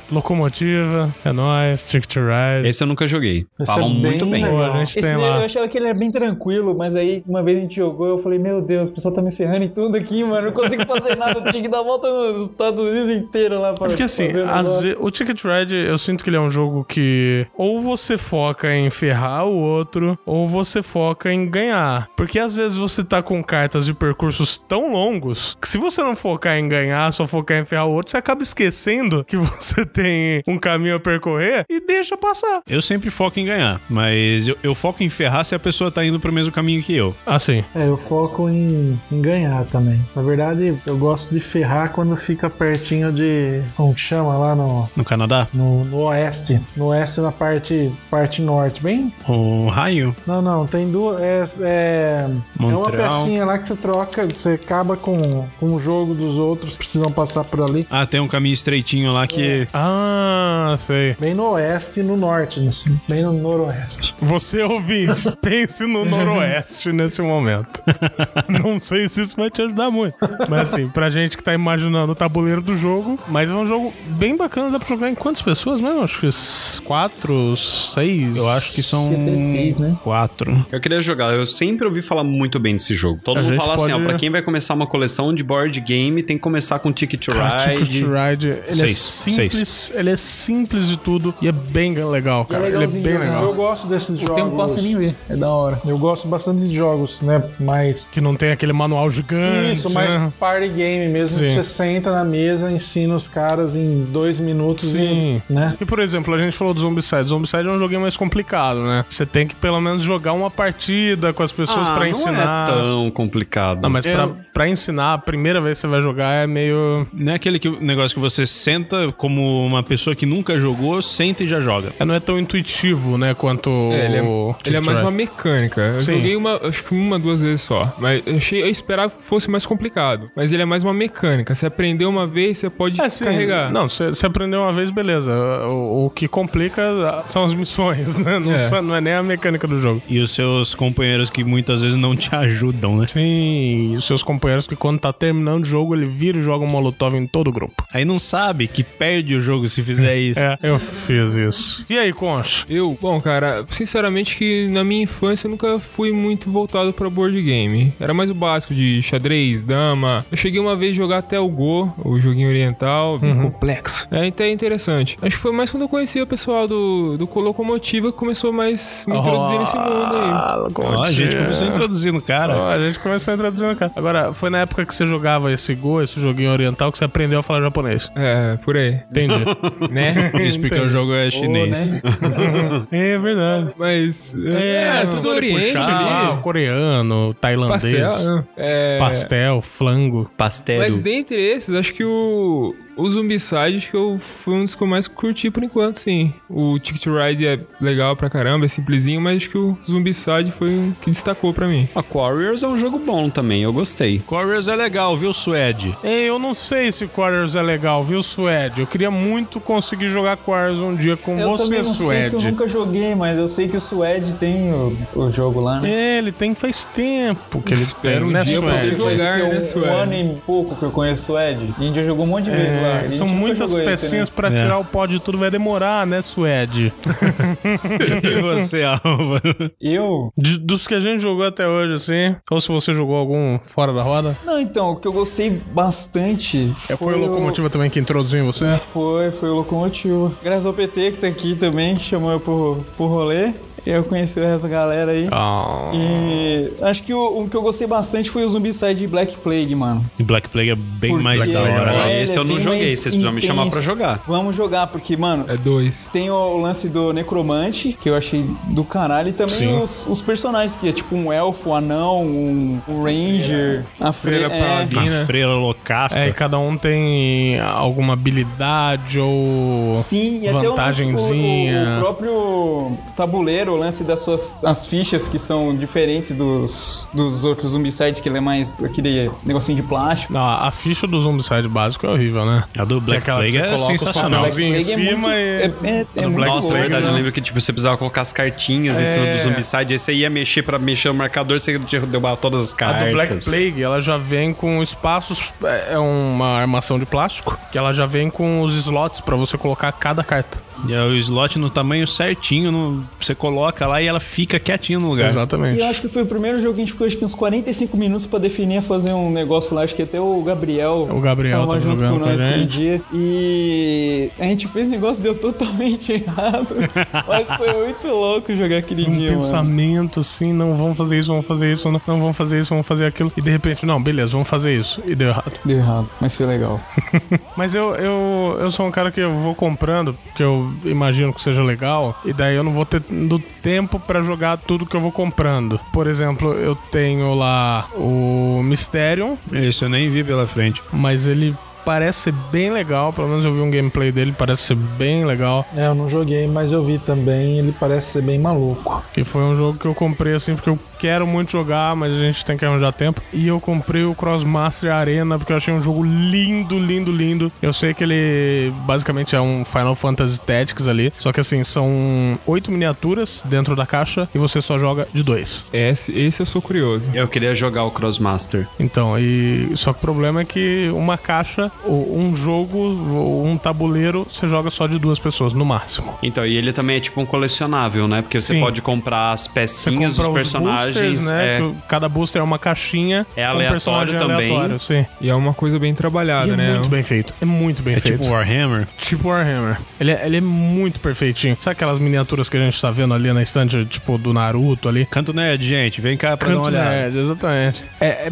mais ou menos aquela pegada ali, sabe? As miniaturas. É muito perfeitinho. Pessoalmente, muito bem feito mesmo. Sim. Esse é um jogo que eu tinha curiosidade de jogar também. Só que eu nem comprei expansão, nem comprei booster, porque eu não tive tempo de jogar nenhum básico ainda, sabe? Então é, é complicado. Hum, tô sentindo que isso daí vai ser um Warriors também, hein? Tá, não, tá, tá mais tempo do que o Quarters, aliás. Você já tem antes do Suede ter o Warriors? Sim. Você nunca jogou? É já saiu verdade. até a versão Quando eu ia jogar, 2.0 do eu jogo. falava, "Não." Então, quando eu ia jogar, eu falava, não, vamos jogar Zombicide. Vamos pegar essas É férias aí pra porque, jogar. principalmente e- porque o Zombicide dá pra jogar em mais gente. E o Quarters é só em dois, então... Hum. Não, o Quarters é em O Quarters não, o, o Crossmaster. Ele é só Quatro, em quatro, dois, quatro. então acaba... Mas é só em dois? Warriors é 4. É só em dois ou é porque só tem um tabuleiro? Não, é... O jogo é só em dois, né? O jogo é só em dois, porque você te- controla os né, minions. Ah, Seria- É tipo Final Cada um- Fantasy Tactics, É, é. cada um tem um time. E você tem as habilidades. Então, tem herói que mas é não dá range, pra- de outro que é melee. Pra aum- Então, aumentar é que eu o acho que estilo. ficaria muito... demorado. Porque cada ação que você faria ali, você ia ter que discutir com quatro, com três pessoas, sabe? É cada tipo um vez que um MOBA time fosse tabuleiro. jogar. É, É um mesão monoblu. exatamente. Agora, Mas existe, existe o, esse jogo em um computador. Não, tô ligado, acho que veio do Dofus. Do, Dofus, né? Tem Então, dois. nossa, Dofus, e o- velho. É o o Dofus, esse é o Crossmaster do Dofus. Não, Não, é o é. Dofus. É, são dois jogos juntos. São dois jogos juntos. Esse Primeiro veio o Dofus, depois acho que veio um, um derivado dele, que também é da- do mesmo produtor, na verdade. Que é o. Qual que é o outro nome? Wakfu. Eu acho que é. É, não. É esses dois juntos. É os dois É juntos? os dois juntos. É um crossover. É, é um Crossmaster. É um Crossdresser. Aham. De onde veio o nome aí? Mas aí, Rodrigo, você tem esse problema também? Tenho, tenho. Você tem N jogos de tabuleiro e não consegue jogar a metade. Sim, sim. É um que eu, que eu quero muito jogar, muito, é o Eldritch Horror, Sei. que é foda. E esse eu tô querendo jogar também. Ah. Só que eu durei a dispor de 5 horas pra jogar. Nossa. esse é o, é o. Como é que é o de É o Dirty Horror. Eldritch Horror. Na verdade, eu tinha o. Ele eu não joguei, não cheguei a jogar. Eu joguei o Arca, né? O Ah, anterior. legal. Sei. Na verdade, o Eldritch é um. É uma simplificação do Arca. Mas eu ouvi falar muito bem dele. Mas o Arca, eu joguei, eu joguei eu e o Lost uma vez. Ficamos 6 horas. Nossa senhora. Eu não aguentava mais. o jogo. Não, né? Eita, então o que, que a gente tava falando? Não, Acho que é a brecha pra passar por cá. é, eu acho que é. Vamos para o próximo tema.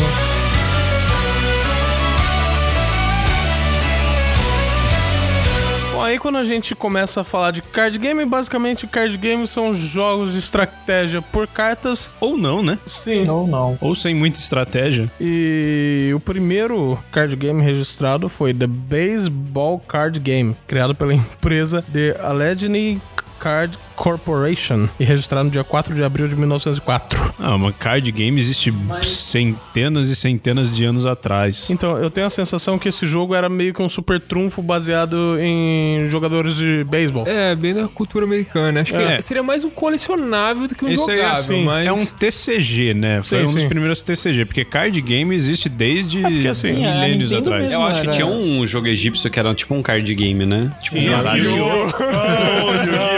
Ah, Meu Deus, Eu, pior que eu Suede. não, ó, eu não Suede. tinha pensado em falar de Yu-Gi-Oh! Vocês lembraram. Ai, Suede! O Conte tá passando mal aqui, mano. Mas eu preciso dizer uma coisa pra vocês. Watashi no turn! Meu Deus. Não, não, não, não, para. Então, e. Só que assim, o, o card game, como a gente conhece, realmente veio com Magic. Magic, na verdade, veio Magic, Spellfire e. Não, o primeiro é super trunfo, gente. Não, tô falando card game O como a Super gente Trunfo conhece é mestre, hoje. cara. O TCG, formato... TCG. É, o TCG. Mas aí que tá. Quando a gente entra pra falar de, de card game, ou que no Brasil o Pokémon foi traduzido como estampas colecionáveis. Mas foi A agora, gente na tem verdade, porque antes era formas- TCG também. Então, mas a gente Só tem TCG. formas e formas, porque você pode simplesmente colecionar. Como muita gente Não, mas fazia. o... né? Muita gente fazia, né? Mas na verdade a ideia. Mas o TCG, ó, se você for fazer uma tradução literal, ela é trading card game, é um jogo de troca de cartas. Mas o que, que para que que serve a troca? Pra colecionar. É, na Pra época. colecionar. Por isso que eles colocaram estampas, estampas colecionáveis. Exatamente. O brasileiro é pregui- preguiçoso, não gosta de três palavras, usa duas. Pokémon dá pra bater bafo. Nossa. Pode crer. Nossa. Não, mas Sim, realmente, eu fazia isso, né, é, quando eu ia escola. mais jabá aqui, quando abriu o Canto Nerd e começou a vender os, os cards de Pokémon, tinha muita gente que chegava aqui e falava, putz, isso aí é de jogar, eu não sabia, eu colecionava. É? Então, mas o problema, é, sabe, é, mas o jogo do Pokémon, por incrível que pareça, assim, eu tenho um negócio que eu odeio, que são as bancas. Bancas. As banquinhas vendem aquelas cartinhas, Ah, tipo, pirata. Piratas são poucas, elas são pequenas e às vezes não tem nada a ver com o jogo, mas é isso que dá o start pra o pessoal procurar o jogo de verdade. É a mesma Por coisa exemplo, que tem um monte de Yu-Gi-Oh! gente lá na o Yu-Gi-Oh! se escola. popularizou muito É? nisso. O Yu-Gi-Oh! se- Em Yu-Gi-Oh! o pessoal ia comprar Não, mas o par Yu- do lixeiro. né? mas o Yu-Gi-Oh! ainda as cartinhas tinham a ver com as cartas de verdade até. Agora, gente, de Pokémon não tem nada a ver. Não, então, não tem Não, nada a o ver. problema é que o, o- o TCG do Pokémon, ele não foi difundido, igual o Yu-Gi-Oh! O Yu-Gi-Oh! tinha um desenho que realmente assim, explicava é, o jogo. Não, não foi difundido aqui, porque aqui, por exemplo, eu peguei a época do comecinho dele. Só que era assim, ele era um jogo difícil de você conseguir. Tanto que, por exemplo, eu fiquei sabendo, pra eu conseguir jogar, eu tive, eu comprei o jogo do Game Boy. Atari, que eu tenho até hoje. Sim, sim. Aí eu lembro que na época, eu não sei se era um de vocês que Eu tinha. tinha. que tinha conseguido o jogo. Só que eu fiquei sabendo assim, ó, fulano de tal lá da Delino tem o jogo. Que era Eu falei, aquela "Ah, caixinha azul basicona do Pokémon. Isso, e tipo, e a gente, eu não achava em lugar nenhum pra comprar. É, na verdade eu já jogava Magic e não achava Pokémon. Eu também, eu Então. queria Pior jogar. que Magic, a primeira, primeira carta que eu vi de Magic foi numa revista de uma, da banquinha que tinha na esquina aqui da loja, é, onde é o açaí agora. Sim. né? Eu comprei uma revistinha de videogame, era aquelas revistinhas com, com detonado. Super Game Sim. Power. E isso, é, tipo, tipo isso, só que era de. de, de... Tinha Dragão Brasil na época. Não, mas de Tinha, tinha, é, mas videogame era antes, era. Era tipo Eu sei qual aquelas... que você tá é. tinha um falando. Turbo Game, né? Era o Super Games, não era o nome Super da Games, revista? isso? tinha É. Game Power, tinha Ação Games. Ação Games foi um pouco Ação depois. Games foi Não, a é depois. Super Game Power foi bem... De... Não, a Ação Não, Games foi antes. Tinha Super Games e a Game Power, que depois se juntaram e viraram a Super Game Power. Eu fui conhecer RPG Ah, é verdade. Um com essa revista de videogame. Eu não conhecia RPG. Sim. E aí eu vi, né? Primeiro que eu vi aquela carta de Magic e era uma ilha. Falei, eu ficava falando, gente, que ficava imaginando o que que essa porra faz, né? Dessa ilha, velho. Não tinha nada escrito, É, né? se der- Não, tinha, tinha. Vira e adiciona humana. Ah, Gente, sim. até... Porra que manda, Cara, até a carta azul numa revista causa treta. Vira de sono humana. É, era vira e adiciona. Quer dizer, era uma setinha, né? Sim. E tava lá, setinha adiciona humana. Eu falava, gente, que que é essa porra dessa seta, né? Não, tinha a setinha e a, a- A o tipo descrição. da mana. Que, Isso, né? é, é. Era dois, Só, dois é. símbolos, tá ligado? Nossa, é verdade, vinha texto na carta de terreno Vinha, antigamente. vinha. Tinha. é, Eu tenho a- ela até hoje. Eu acho que eu tenho também. Eu tenho essa carta até hoje. e aí eu, eu- Foi difícil descobrir o que, que era isso. E na revista vinha falando sobre RPG também, que até então eu não conhecia. Isso em 94, 95. Ah, foi mais ou menos a mesma época- época que eu descobri, porque eu descobri pelo. O Sandro tinha uns amigos em comum comigo. Aí ele apresentou, eu não sei se foi ele, mas apresentou pra esses meus amigos e esses meus amigos me apresentaram o jogo. Aí eu comprei aquele, aquele deck gigantesco de 60 cartas lá, que não era um deck estrutural, ele vinha 60 cartas aleatórias, assim. Sim. Nossa. É, Magic foi a quarta, quinta, sexta, sétima, quarta edição que eu comprei. oitava. Parei na oitava na época. Era, um- era assim. E Você comprava um pack É, você aleatório. comprava o Buster, que vinha, vinha com as 15 cartas, ou você comprava 60, que vinha. Aleatório. Não é? assim. era 15 na época, era menos, era, 8, não era? Não, 8 acho que vinha no Terra. Eu comprei o da Miragem. Não, Miragem vinha Terras Natais. Pior expansão de Magic da. da... Eu tinha ouvido falar que Miragem era um dos piores. Não, então tu- até que é tu- interessante. é, Terras Natais é uma bosta. Só, Literalmente. só trilhar uma timeline aqui. O Magic foi o primeiro card game nesses formatos que a gente conhece. E depois que ele editou o que viria a ser o Spellfire, Spellfire Master the Magic, que usava cenários do ADD. E Que era uma bosta. Isso que é interessante, porque Você jogou? Nossa, era uma bosta. Ah, As cartas eram bonitas. As ilustrações do ADD, do do DD, do ADD eram muito bonitas, mas o jogo Eu era tenho um uma o bosta. ADD. hoje em dia D&D não tá na mão da Wizards of the Coast também? Tá, tá, tá, tá. Então, é interessante, né? Na que- época era da, da TSR, né? Sim. Inclusive ela editava, a TSR editava o Caverna do Dragão, o desenho, né? É. Até falir. E aí, em 2000, a gente começou com Pokémon. E um detalhe sobre o Pokémon, o porquê que ele não era bem conhecido no Brasil, ele era fabricado pela Wizards of the Coast no começo também, pelo mesmo pessoal que fazia o Magic. Tanto que todo mundo fala que a qualidade das cartas eram melhores nessa época do que são agora. Olha, eu era muito novo pra eu falar. E- Eu, não, eu lembro das cartinhas, eu não achava, não. Eu acho as de hoje muito boas. Não, a- não a arte, mas o material. Ah, eu lembro Também. que eu roubava dos Eu meus tenho, amigos, não acho que uma podia ter. carta. Eu tenho carta antiga, eu, depois eu pego aqui pra gente ver. Eu acho que é hum, igual de agora. E quem ficou com a distribuição dele no Brasil foi a Devir, que não tem um tamanho grande o suficiente pra uma distribuição boa. Isso Magic, né? Não, o Pokémon também. Não. É um Pokémon ah, também. no começo, sim. Sim. E ele só começou a ter uma distribuição muito maior a partir do ponto que passou pra Copag. Sim. A Copag, ela conseguiu fazer com que Pokémon ganhasse um espaço gigantesco aqui no Sim, Brasil, né? Aí 2002 a gente teve Yu-Gi-Oh! E Mas só foi que um quando o- surgiu o Yu-Gi-Oh! Não, surgiu quando foi o card game. difundido. O card game aqui. o card game e acho que é aqui. No Japão já era mais antigo, Sim. acho que tinha desde 98, Sim. uma coisa assim. Pokémon aqui no- foi no Brasil também, em 2000. Mas antes já, já tinha fora. Não, aqui no Brasil também tinha antes, que foi com a Devir. Yu-Gi-Oh! Cartinha É que era difícil foi achar. depois... É, foi, primeiro mas teve um anime, 2000 depois teve era outro, não Devir é? também. Tipo, o primeiro era não, não só card, era um monte de Não, coisa. é. O, O- Yu-Gi-Oh! o- É, então, Yu-Gi-Oh! aqui o Yu-Gi-Oh! não ia sair como uma série de cartas, só que eles viram que isso daí gerava mais dinheiro. Eles era não mais lançam- comercial. no comercinho, eles- não, mas tinha um joguinho que era Não, de era- cápsula, tipo eram uns bichinhos que você tirava assim. É, E era o meio que nem esse primeiro. Bakugan que tem agora aí. Hum? Nossa. Isso, era mais ou menos isso. Só que eu acho que veio a carta, depois fizeram esse Capsule Monsters, depois voltaram pra carta. Mas os dois mais jogados no Brasil e acredito que no mundo deve ser Pokémon e Magic, né? Magic e Pokémon. Sim. É, não, não Não exatamente em ordem de essa- Não, não prevalência. querendo dizer que um é melhor que o outro, mas é. Não, não exatamente na ordem que eu disse. que- é, mas. É que assim, eu tenho a visão que no Brasil Pokémon tem mais saída por causa do anime. É, isso eu também acho que sim, apesar de eu gostar muito mais do Magic, né? Eu acho que não sai tanto Pokémon, não, viu? Eu Quanto acho- assim, em Magic, comparação lembro. aqui no Brasil. Eu Quanto acho que tem Magic? muito. É, eu acho que eu, não, Eu acho que sai Pokémon é bem Magic. forte. Não, Pokémon Não, sai ele é mais até forte. pela distribuidora, Copag, cara. Não, mas eu tô falando mais por questão assim, porque, por exemplo, ve- é, eu, quando eu vi que tava vendendo bastante Pokémon, por exemplo, foi lá em Araraquara. Aí lá vende bastante, mas, por exemplo, outros lugares aqui mesmo, eu acho que o que sai mais é Magic. Até aqui. Não, Pokémon. Quando eu era pequeno, lá em São Paulo, eu via mais o pessoal jogar Yu-Gi-Oh! e Magic do que Pokémon, mano. É que Yu-Gi-Oh! tava bem alta é, também, também, foi na época né? que tava em alta. Rodrigo, o que sai mais aqui? Pokémon ou Magic? Ou Yu-Gi-Oh! Não, Yu-Gi-Oh! é bem. Descontando o que eu compro de Magic, o que sai mais aqui? é Eu acho que aqui tem mais jogadores de Pokémon. É, por causa do anime, né? Não- É, É mais difundido. Não, É que é, é igual isso o é. Pedro E é uma Falou. mecânica mais simples também, né? Sim, é igual o Pedro falou. Veio gente que simplesmente comprou porque tava colecionando e não porque jogava. Aí, Aí vai vir uns aluninhos meus aqui procurar Pokémon já. Aí, ó. E, e- e teve muita gente que começou a jogar Pokémon por conta da loja, que a gente foi ensinar Sim. que era um jogo jogável, né? Que era um jogo jogável, não. Que era assim. É um era jogo card simples. Simples. É um jogo. O Pokémon é um jogo bem simples, né? Ele é barato quando você vai comparar com o Magic. É Hum, eu não acho, o não. deck é, é mais Acho que é barato. O deck, relativo. sim. Ah, o deck, o sim, booster mas não eu acho compensa que tanto, o, mas é, o deck o booster... é, é bem mais em conta. Olha, ele é- basicamente ele, ele simplificou muito do que o Magic. E eu acho que ele também Fez, tá né? no imaginário já, né? Porque, tipo, Pokémon, todo mundo sabe o que que é Pokémon. Sim. Acho que não tem um que não saiba o que que é Sim, minha Pokémon. avó sabia. E não tô falando zoeira. Não, eu também. Minha avó também conhece. Eu não sei se agora ela lembra, mas. Não, a Ah, minha mãe falava que era tudo Pikachu.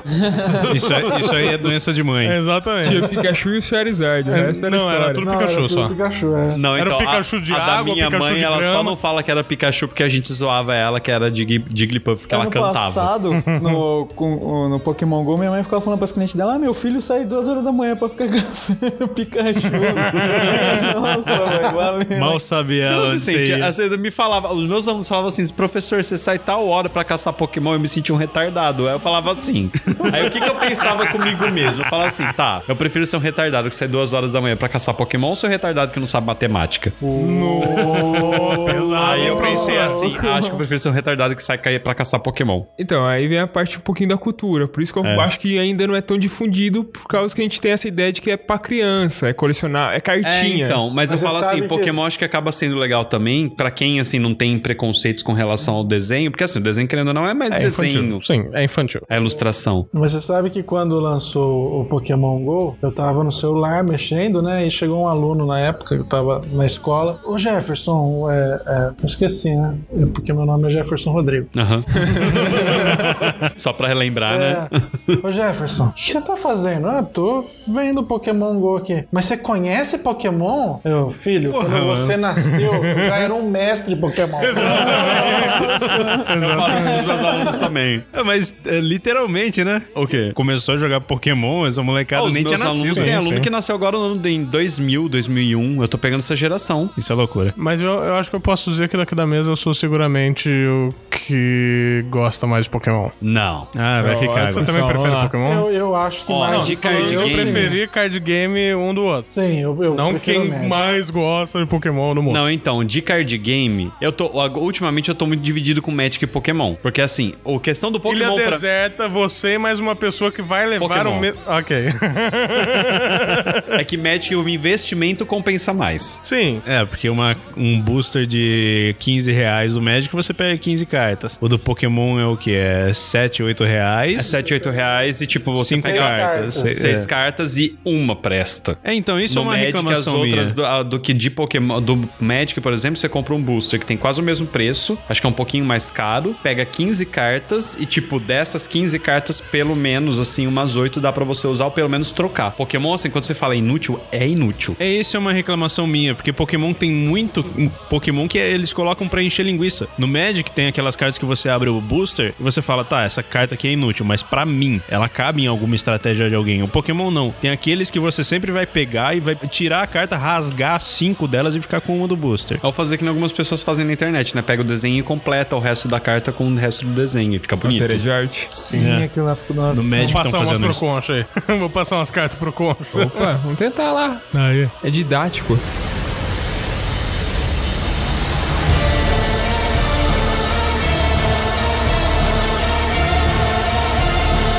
Mas aí, vocês preferem Magic? Fala um pouquinho sobre o jogo. Ah, o Magic é muito mais complexo, né? Muito mais da hora. Eu A gostei. gente Eu, não achei... tá perguntando qual é mais da hora, eu acho. eu não tô querendo falar que é melhor, eu né? estou Mas Eu falando. não tô falando que é melhor, mas Pokémon é uma bosta. Ó, Só, só pra deixar claro pros Como que ouvintes. joga Magic? Só, pra- só, antes, só pra deixar cra- claro pros ouvintes que eu sei jogar Magic, jogo Pokémon, jogo Yu-Gi-Oh! E eu tava tentando conciliar os três. É impossível. É impossível. Então- Eu também jogo os três. Eu parti pro Yu-Gi-Oh! e Pokémon. Pra ficar assim, Yu-Gi-Oh! é um card game caro, né? É. E É chato. um card game mais. Eu não acho Ah, chato, não é mas é um chato, card não. game mais caro. Não é chato, não. E, mas eu acho que ele acaba sendo mais caro por levar o nome da Konami, né? Mas. Sim, a Konami consegue estragar tudo sem fazer muito esforço. Sim. Um, por- um problemão do Yu-Gi-Oh! é o seguinte: eu tenho problema de visão, eu não consigo ver naquela porra daquela cartinha de as 2 cartas centímetros. realmente tem cada vez mais textos. Eu Isso- acho que eles precisavam in- in- inventar algum tipo de diagramação novo pra eles não precisarem ficar colocando assim um milhão de condições pra invocar uma Eles carta. precisavam aumentar o tamanho das cartas. Bota atrás, Colocar mano. um tamanho padrão tipo Magic. Escreve a a descrição atrás ali também. Então, é isso que eu fui Põe uma carta que percebendo. tem um negocinho dobrado, um post-it dobrado, que você desdobra assim e lê o resto. Aí quando você perde aquela partezinha, você nunca mais pode usar com o resto do efeito da carta, né? Exatamente. O... Tecnicamente eu joguei pouco Pokémon, eu aprendi recentemente. Mas pelo que eu pude perceber, não é querendo puxar a sardinha pro Magic, mas ele tem uma mecânica um pouco mais complexa, mas só que ela é uma mecânica redonda. Você prendeu ela uma vez, você consegue f- realizar ela várias outras vezes, entendeu? O... E ela também vai alterando a mecânica, vai adicionando coisa nova, vai simplificando. Como vocês disseram, o me- o Yu-Gi-Oh! tem um texto gigante, enorme, diminui a a fonte da letra pra poder caber. No Magic tem as, as palavras-chave que você lê, você já sabe que funciona. A Sim, iniciativa, você sabe que ela bate primeiro. Sim. Ela tem ímpeto, ela já entra atacando. Isso você vai assimilando com o tempo e nem é tão difícil pegar. E não é com o tempo, você jogou duas vezes, você já sabe. É, ela é bem intuitiva também. É, agora o Yu-Gi-Oh! Além da carta ser bem menor do que a do Magic, ela tem tanto texto e é tão pequena aquela fonte que eu não tenho paciência pra ficar lendo aquele negócio. É que na verdade, considerando que o jogo tem origem no Japão e no Japão, tipo, uma palavra pode ser apenas um É um caractere. caractere, então acabou. Aquilo lá, tipo, você pode ter uma carta com efeito gigantesco que ela cabe dentro Sim. daquele quadrinho. Agora, quando você traduz para um idioma ocidental, aí que o negócio pega fogo. Que aí é o que a gente encontra aí, que são, tipo, textos gigantes em um pedes- pedes- espacinho micro. Sim. Então, faz do tamanho do Magic. O Magic tem cartas que tem descrições gigantes, É que igual agora- é que- Inraku. É que agora, É que agora é já não tem uma mais jeito de burrada que não tem como atrás, voltar né? atrás, exatamente. O... Pode começar. É, Yu-Gi-Oh! 2.0. É. Mas uma coisa também que eu acabei pegando é o, o flavor, o- a história por trás do jogo. É, o Magic tem um lore por trás, É, tem um né? lore, as cartas, todas, algumas que tem descrição, elas falam parte da história, a ilustração faz parte da Geralmente tem história. uma frase do personagem. é. E a história uma do Magic é citação, sim. forte. Uma coisa que eu odeio, me desculpe, mas eu odeio no Yu-Gi-Oh! é você ter uma cartinha que é um ônibusinho de gatinho Sim, do inferno que mata um deus Sim. egípcio, Sim, cara. sim. Isso eu Que carta odeio, é eu não essa? consigo. Ah, não sei, mas Nossa, tem, é muito teve, comum. teve aquela, aquele deck na, na parte do Yu-Gi-Oh! GX que tinha um molequinho de cabelo azul. Ou do, dos, po- dos não É, sei que lá, Tron lá. que tinha o Bicicletron. É, Ah, os é droid. Transformers. Droid, droid. É, É, sei lá, o que Giroid, dra- é, então, Giroid. Giromboide. Essa parte me deixa muito triste com o Yu-Gi-Oh, cara. Eu não, não, é, consigo é, não, engolir. isso é, isso é, realmente. O Magic ele tem muito mais E, o e eu acho que flavor assim, em si. ah, o Yu-Gi-Oh! é muito mais difícil você montar uma estratégia que não a do deck. Ele Que é você bem mais precisa fechado. comprar muito pra você modificar o seu deck e sair totalmente da estratégia proposta pelo deck. Eu acho que o Yu-Gi-Oh! é mais fechado em questão de estratégia. Sim. ou você tem Não, um, com um deck certeza. focado em uma só coisa, ou você Com tem certeza. cartas caríssimas de todo lado Sim. que também é vai fazer Ah, uma mas coisa isso só. daí, às vezes, eu, a- eu vejo também isso um pouco no Magic. O Magic você Só consegue que assim, fazer ó. isso com qua- cartas baratas. Não, até dá, mas eu falo assim, eu acho que ele é um pouco fechado no sentido assim, por exemplo, eu comprei aquela, aquele deck de Gideon, que tem a- o- todas as cartas de Exaurir. Aquele deck você não pode sair fora daquilo. Então, tipo, se você pega aquele tipo de deck, ele é fechado. Agora, se você pega cartas aleatórias pra você montar uma estratégia, você consegue. No Yu-Gi-Oh! também tem isso. Não, Então, mas no caso, sim, o do Guido é um deck introdutório. No caso do Yu-Gi-Oh!, os decks, digamos assim, introdutório, ele é focado, digamos assim, em dragão. Ele vai ter uma tática só de dragão. É. Você mexeu uma carta básica ali do dragão, você já ferrou E tudo o, o deck. e o Yu-Gi-Oh! também tem esse mesmo problema do Pokémon de vir carta inútil. É, realmente, Magic toda carta é útil. Então. Tirando de terras Então novas. acaba, acaba sendo. É, então acaba sendo. caranguejo. Terra Natal, Terra Natal. Então acaba sendo mais Terras É, natais, fácil. isso. Acaba sendo mais fácil você criar uma estratégia pro Magic porque tem mais cartas úteis. Eu acho que considerando também a idade do jogo, que tipo, o jogo é Sim, bem mais é, velho sim. que os Então, outros é, dois, você né? analisa o, o- o começo do jogo, você vê que é um beta absurdo, tem umas coisas absurdas. Eles foram É um evoluindo. bom, é bom Tinham até cartas deixar claro. retardadas Pra lá, vocês né? terem noção, Magic tem quase 22 milhões de jogadores. É bom até deixar claro Yu-Gi-Oh! pro tem ouvinte. um e pouco, um milhão e pouco. Sim. Pokémon eu não sei. Agora você pode falar. Ok.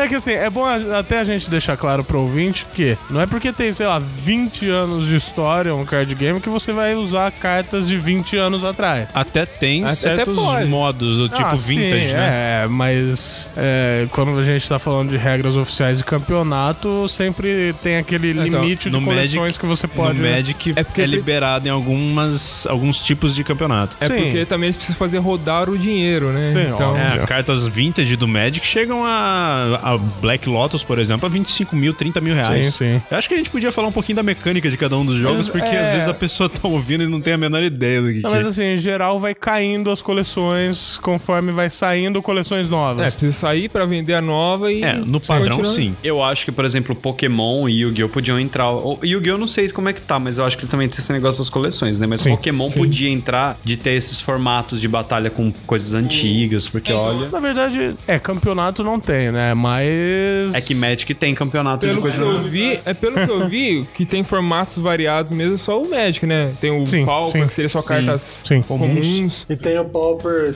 Standard e o Pauper Legacy. Legacy, que também é as- da sétima pra O frente. Magic tem o, tem o T2, que é o padrão, tem o, tem o, Modern. que é da sétima pra... Sétima ou oitava? Não, era da nona, não era? Não, acho que Não, é sétima. Eu, Ah, eu não, nona eu tô chuto falando de outro sétima, jogo. a edição pra frente. Com, algumas, com alguns bunny bands, Isso, claro. aí tem o Legacy, tem Que é geral. o, é meio que geral, e tem o Vintage, que são só as antigas. Mas É. expliquem a mecânica do jogo aí. Basicamente, o Magic é baseado em gerar mana. Você precisa de mana pra castar uma mágica. Primeiro jogo, você é um mago. Isso, Ah, vamos é, São explicar dois- o lure.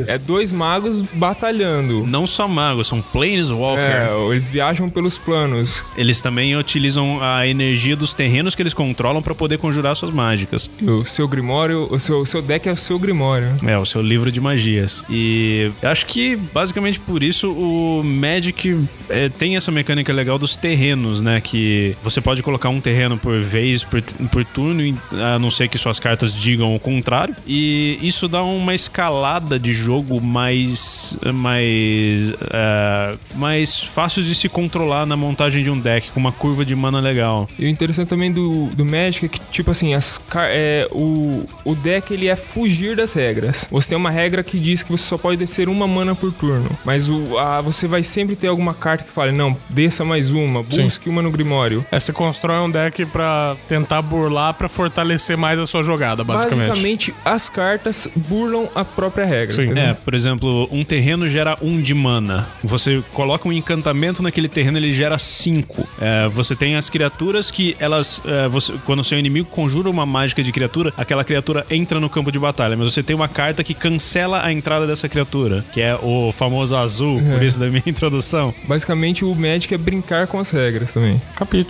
It's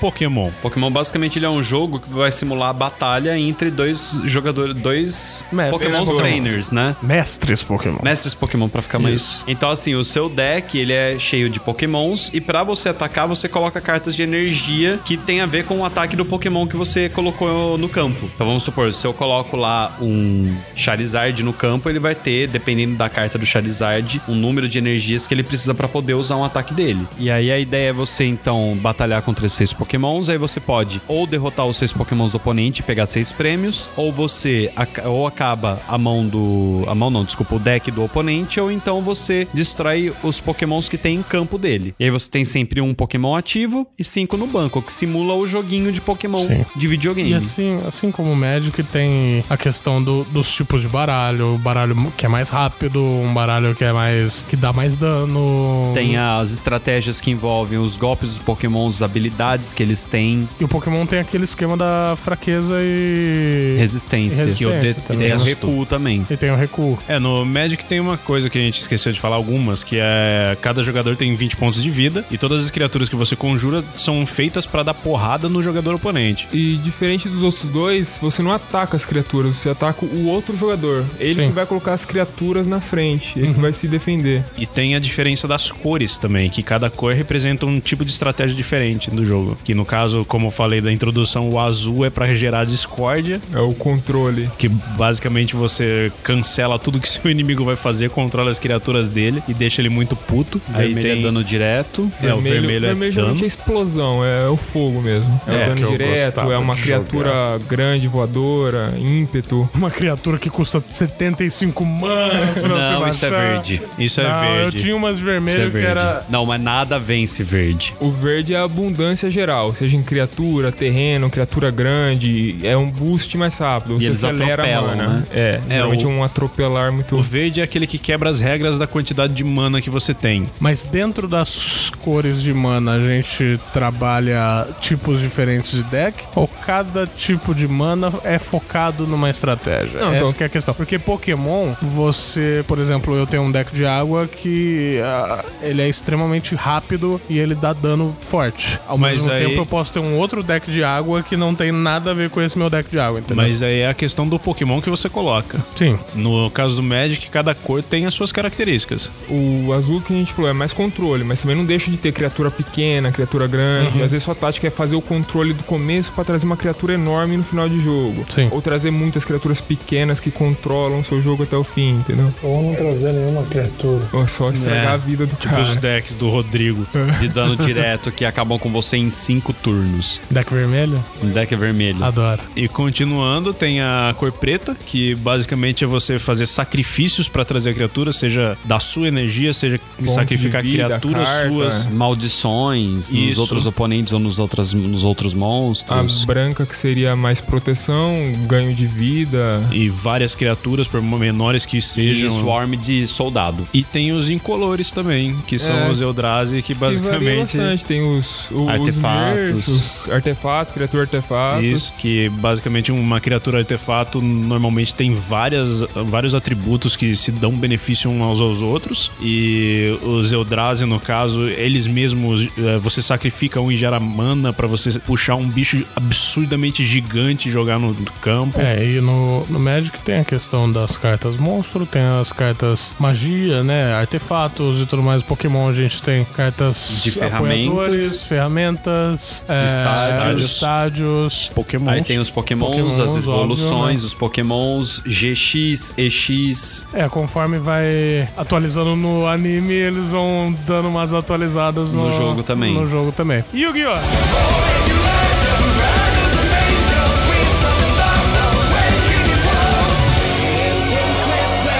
Yu-Gi-Oh! Yu-Gi-Oh! é, Quer que eu é falo? bosta. Yu-Gi-Oh! Yu-Gi-Oh! da, da época. Se você puder. Não, Yu-Gi-Oh! Ah, eu, é que eu gosto de Yu-Gi-Oh! Eu acho um jogo Pouca legal. experiência, mas A Aí, ideia do Suede. Yu-Gi-Oh! é você também batalhar. Suede, essa é pra você, mano. Fala do jeito que ele Mano. iria falar, velho. seres profetas. É você duelar e Você tudo tem que mais. duelar e acreditar nos coração, no Fala coração dos das antigos cartas. egípcios. Não, Yu-Gi-Oh! foi um jogo que nasceu no Egito. É, então, aí assim, a ideia do jogo é você derrotar o oponente. Aí cada oponente tem oito. Cada jogador tem oito 8 mil pontos de vida, que parece muita coisa, mas cada monstro dá, tipo, É.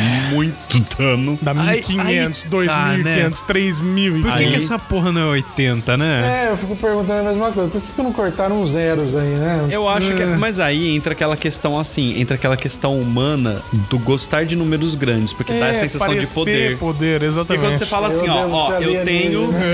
Eu Dois. tenho 20 pontos de vida. Tenho 200 pontos de vida. É, Dá da- aquele negócio, meu E Deus, outra, 200 É pontos de aquele negócio, vida. tipo, no México você tá lá, ah, não, vou bater 5 em você. Daí no Yu-Gi-Oh! você tá lá, Eu não, vou bater 15 mil. mil em você. sabe? É um negócio. Então, o, tipo, bom sei lá, é. de, o bom de jogar Magic com 20 pontos de vida é que quando eu fui jogar Hearthstone e com 30, a minha vida chegava em 15, eu tava, ah, tá de boa. É, é mania de grandeza, né, o Yu-Gi-Oh! É, mas assim, o jogo basicamente é isso. Aí você vai invocar as criaturas, aí pra invocar elas você tem condições, tem invocação normal e O especial. Yu-Gi-Oh! é mais baseado em Tem sacrifício. sacrifícios também. Ok, Yu-Gi-Oh! Assim, a mecânica em geral do Yu-Gi-Oh! Não, é mais... já foi, já foi. É, baseado já em foi, ela sacrifício. não é mais É, não assim. é mais. Hoje em dia você tem a mecânica dos síncros, os XYZ, tem dos, do pêndulo, que é uma apelação absurda. É. Né? E tem a, né? Né? Obrigado pelo deck. É, nice. E tem a, o Aniversário novo em que vai agosto, se sair quiser lembrar agora. de mim. Beleza. É, e tem a mecânica nova agora que eu não terminei de ver, que é dos Link. é, dos Link, que vai o lançar. Ah, Vral lá, né? Vrem. É, Vral. então eu não vi Não o nome Eu vi no Brau, certinho. mano. Eu vi no sei negócio se é que eu- Vrem ou É, um Vral, negócio sei lá, um meio- negócio assim. Aí é Vroy, né? Aquele assim, é, alemão, Vroy. Não, mas é, é uma parada assim. Yu-Gi-Oh! Então, Yu-Gi-Oh! eles inventam, a cada coleção eles inventam uma mecânica que foge bastante da mecânica que foi criada lá atrás, o padrão. Não, então, é- eu acho que eles tentam dar uma inovada no jogo em vários sentidos, Mas às assim. vezes eles exageram. É, então, porque, Gente, por a exemplo, Konami. tem muita gente reclamando dessa mecânica nova que eu não terminei de ver pra poder entender. E eu tava vendo na escola num horário que, tipo, eu tava lá, seria TPI, eu tava vendo o vídeo, não podia ouvir muito alto. Gente, Mas é não Konami. façam isso.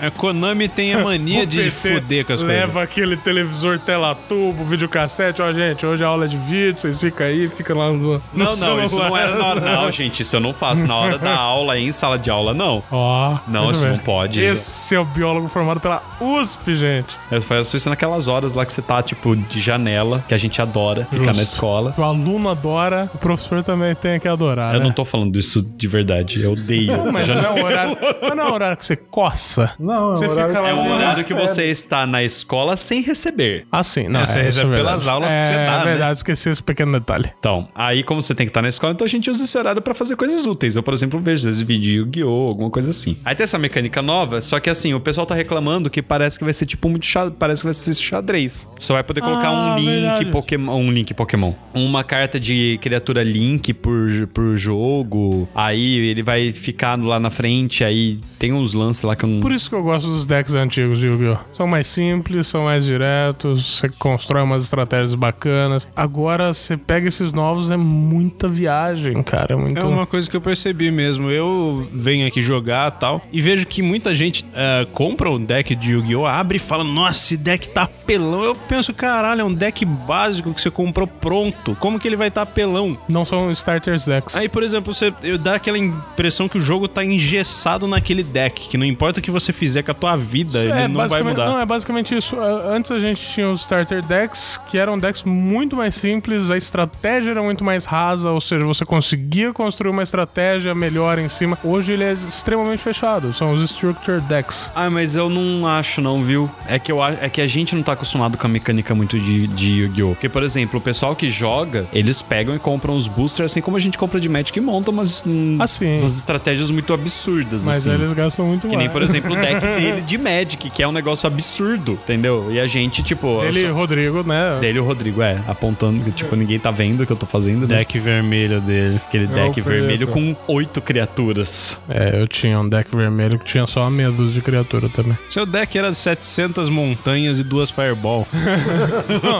Não, não. tinha os martelo. ah, Martelo martelo Simples de vulcânico. dar na cara do cara. Tinha, tinha queima de livros, adorava É. queima de livros. Esses Que era o absurdos aí. cara, o cara escolhia se ele perdia 5 de dano ou se ele descartava 5 cartas. Então ia jogando essas coisas, ia jogando essas É, coisas. o deck uma preto do delícia. Rodrigo tem algo parecido, né? Que é, para cada criatura, eu, o oponente tem que pagar não sei quanto de vida ou sacrificar aquela criatura. É, um mana preto X, né? Aí você paga a quantidade de terrenos que você quer dar de dano por cada criatura. no final do jogo é interessante, mas é, ela não. Eu prefiro Mind Twist. Então tá, né? Mana preta, X Descarta. descarta X. Descarta X, Hoje a cara. gente tem que a gente tá vendo aqui aquele Battle Scenes da Marvel, né? Que eu vou Tem começar a alguns jogar, outros amanhã a jogos, gente joga. Mas eles não. Vai ser difícil alcançar a popularidade que tem Pokémon, Magic, Magic, Yu-Gi-Oh! Yu-Gi-oh! Vai ser bem difícil alcançar Battle essa É, Sims popularidade. é- É brasileiro. Sim. Agora, tem um jogo que eu queria aprender a jogar de card game que eu vi pouco vendendo, na verdade, porque eu acho que aqui não pegou, que é o Card Fight Vanguard, que eu assisto queria anime. Um que não pegou, mas não pegou no mundo inteiro, World of Warcraft. Eu queria muito. Pegou sim, chamado Hearthstone. Não, Um calma. que não pegou foi o O Vampiro card game. à Máscara. Do... Ei. Nossa, aquilo lá não pegou mesmo. mas assim, o card game Ele de era World of bonito. Warcraft não pegou. Mas basicamente eles pegaram as mesmas cartas com os mesmos atributos e jogaram no Sim, Hearthstone. e agora a gente entra aí. pra- Acho que a gente finaliza com Hearthstone. Eu acho que pode, eu acho que daqui da mesa sou eu, eu sou o único que joga esse Não, negócio. eu já joguei pra Eu cacete, né? joguei, mas. Eu eu joguei pouco. sabia mais celular. Eu, achei- aguento, eu- É, não, não eu gostei. não gostei de Hearthstone porque eu achei ele muito tipo Magic fake. Ele foi totalmente baseado no Então, ele foi Magic. né? totalmente baseado, só que. Resumiu o Só jogo. que extremamente simplificado também. É, você não tem É. os turnos no seu, no seu turno você não tem as fases definidas. Você faz o que você quiser a hora que você quiser. Só tem o tempo. que São só tem o 30 tempo. segundos, 20 segundos. Eu acho que é 45 segundos, 30 segundos no máximo. Basicamente é a mesma história do Magic, que a diferença é que você com primeiro você ganha um mana por turno, de 1 até 10 e É acumulativo, né? Você ganhou um nesse turno, no próximo turno você tá com dois, no próximo você tá com três. e por aí Novamente, a vai. não ser que você jogue de druida, que seria tipo o deck verde do Magic, que você chega turno 5 com 10 cristais de mana. Sim. E é como se fosse o Magic mesmo, com a diferença que você não tem essa questão de é, feitiços e encantamentos da mesma situação do Magic. Por exemplo, um encantamento ativo que faz com que todas as suas criaturas ganhem mais um, mais um. É, você tem as cartas armadilha que você deixa preparado quando o jo- o jogador oponente faz alguma coisa. Essa carta ativa, por exemplo, ele joga uma criatura, você destrói ela automaticamente. E é automático, né? Você não é você que ativa, o próprio Não. jogo ativa. ela. É, isso é bom também pra jogar contra o Suede, que o Suede rouba. Então, o Hearthstone faz tudo automático Sim. e não deixa você quebrar as regras. Isso no Yu-Gi-Oh! tem, né? A questão da- das cartas armadilhas. Mas a né? carta armadilha você Você aciona. escolhe, exatamente. Sim, Não, mas assim, você tem um momento. O momento que o cara tá atacando ou que ele colocou alguma carta. É, então, É, tem, tem um as momento fases, de né? gatilho. No, no Hearthstone também tem isso. Só que é automático. é automático. Por exemplo, se o cara sabe que eu, se o cara sabe que eu tenho no meu deck uma carta que vai destruir a primeira criatura que ele jogar, ele joga uma criatura barata pra acionar aquela armadilha, porque tem que acionar, ao Sim. invés de eu escolher acionar ou não, e depois ele joga a criatura que ele quer. E o Hearthstone, diferente do Magic, você tem 30 pontos de vida, cada você os seus decks são separados nos heróis, o Hearthstone, e cada herói tem as suas características. Por exemplo, a, a maga, a Jaina, ela é, você paga 2 de mana, você dá uma fireball de 1 um de dano em uma criatura ou jogador que você quiser.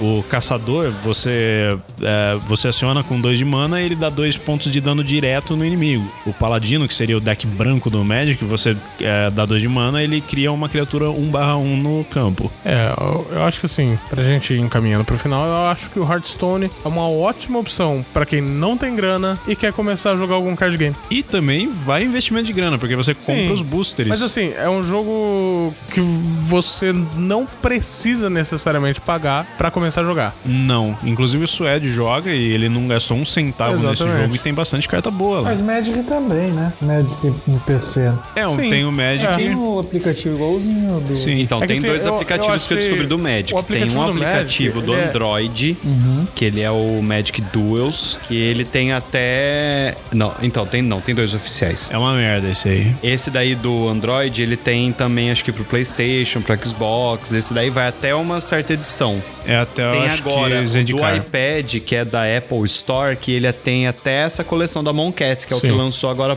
em mês passado, mês Mas atrasado. ele, ele é um jogo É, mês, ainda. final do mês Eu passado. acho que ele tem que melhorar muito como um jogo. Ele tá legal, a versão de computador dele tá boa. Mas ele é lerdo. Ele é lerdo. Ele é a é mesma lerdo, coisa que essa- aquele, aquela bosta daquele jogo do Yu-Gi-Oh! que lançaram pro Android. Sim, sim. É, aquilo é terrível. E assim, eu falo do Hearthstone como uma boa opção pra quem quer começar a jogar um, um card game, mas não tem grana, porque ele é um jogo extremamente fluido, é um jogo fácil Sim, sim. e aí posteriormente você vai investindo e obviamente, né, saia do, do virtual e vai jogar na Fisicamente com seus amiguinhos, né? Exatamente. E obviamente, né, quem for aqui da região ou quem não for, entre em contato com o Rodrigo no Canto Nerd, certo?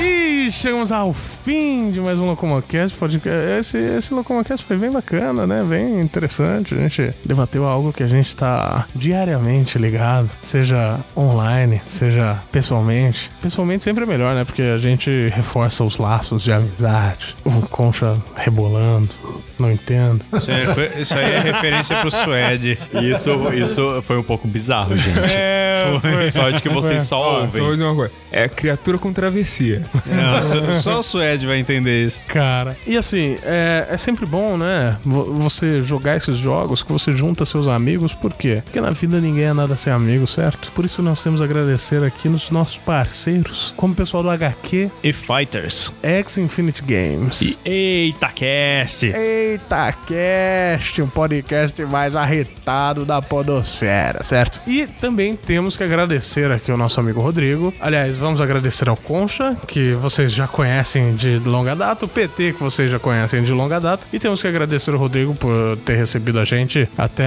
do, do horário de fechamento da loja até agora, ter compartilhado um pouquinho do conhecimento dele com a gente. E faz o seu jabá aí, senhor.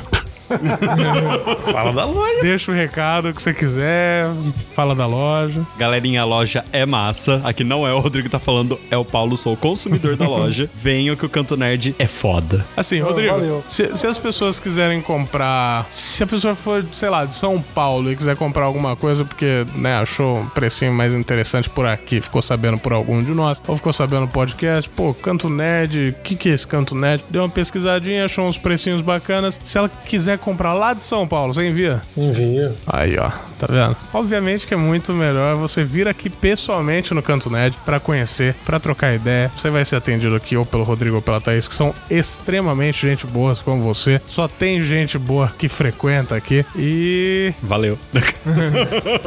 e convida a galera aí, Rodrigo. Não, quem quiser vir, né? Nós estamos aqui de, de quarta a segunda. Não abrimos somente de terça-feira, das duas da tarde às oito da noite. Quem quiser vir para aprender Pokémon, Magic, Algum board game, Yu-Gi-Oh! né? Jogar board é, tem game. board games aqui disponíveis, RPG. Estamos Tudo aí. que é nerdice, videogame. Livros de Sim. ficção, fantasia. Ah, uma dica do consumidor. Se ele falar, vamos jogar Magic, eu vou usar meu deck vermelho, você nega.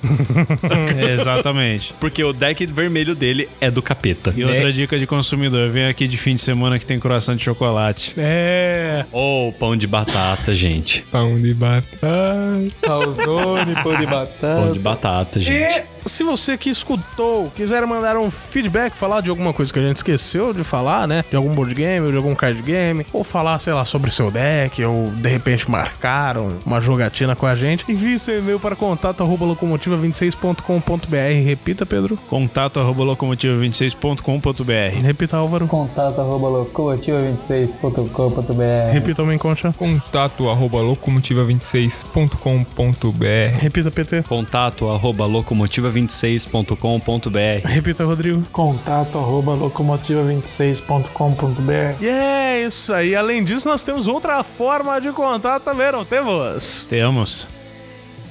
Tem o link. É, né? Então fica sempre... Sempre tá livre. É, Hoje tá livre pra falar. Fica sempre esse vácuo assim de.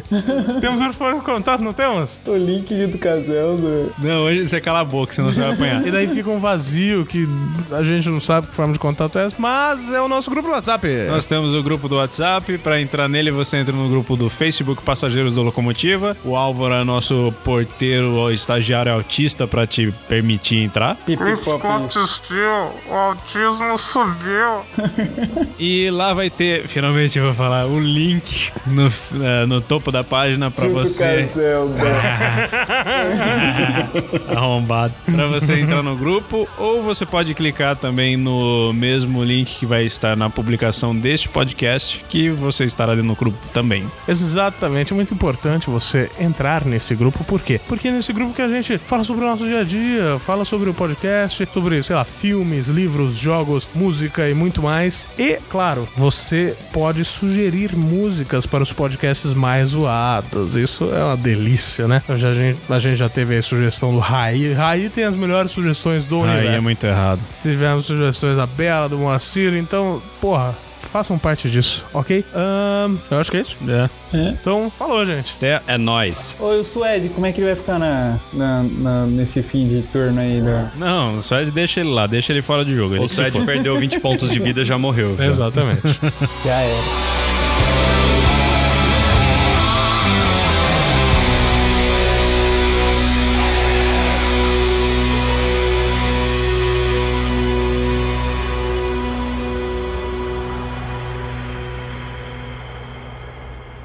Acho que nunca tivemos tanta gente junta numa mesa.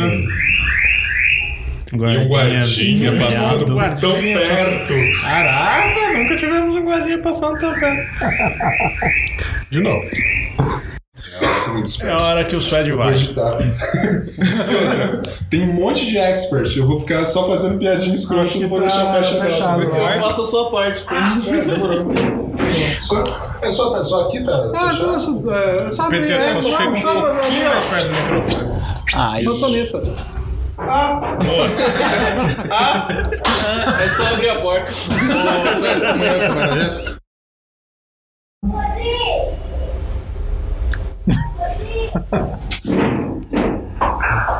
Pra meia-noite, moleque, tomar um, gente. É, cliente chegando meia-noite. Ó. Ó, já aqui, ó. Entra aqui. Só, só colocando aqui, só esperando o Álvaro e esse relógio arrombado que apita meia-noite. Calma, mano. Só colocando aqui. Tá na hora do no... duelo. Então, não, tá na hora do- da carta.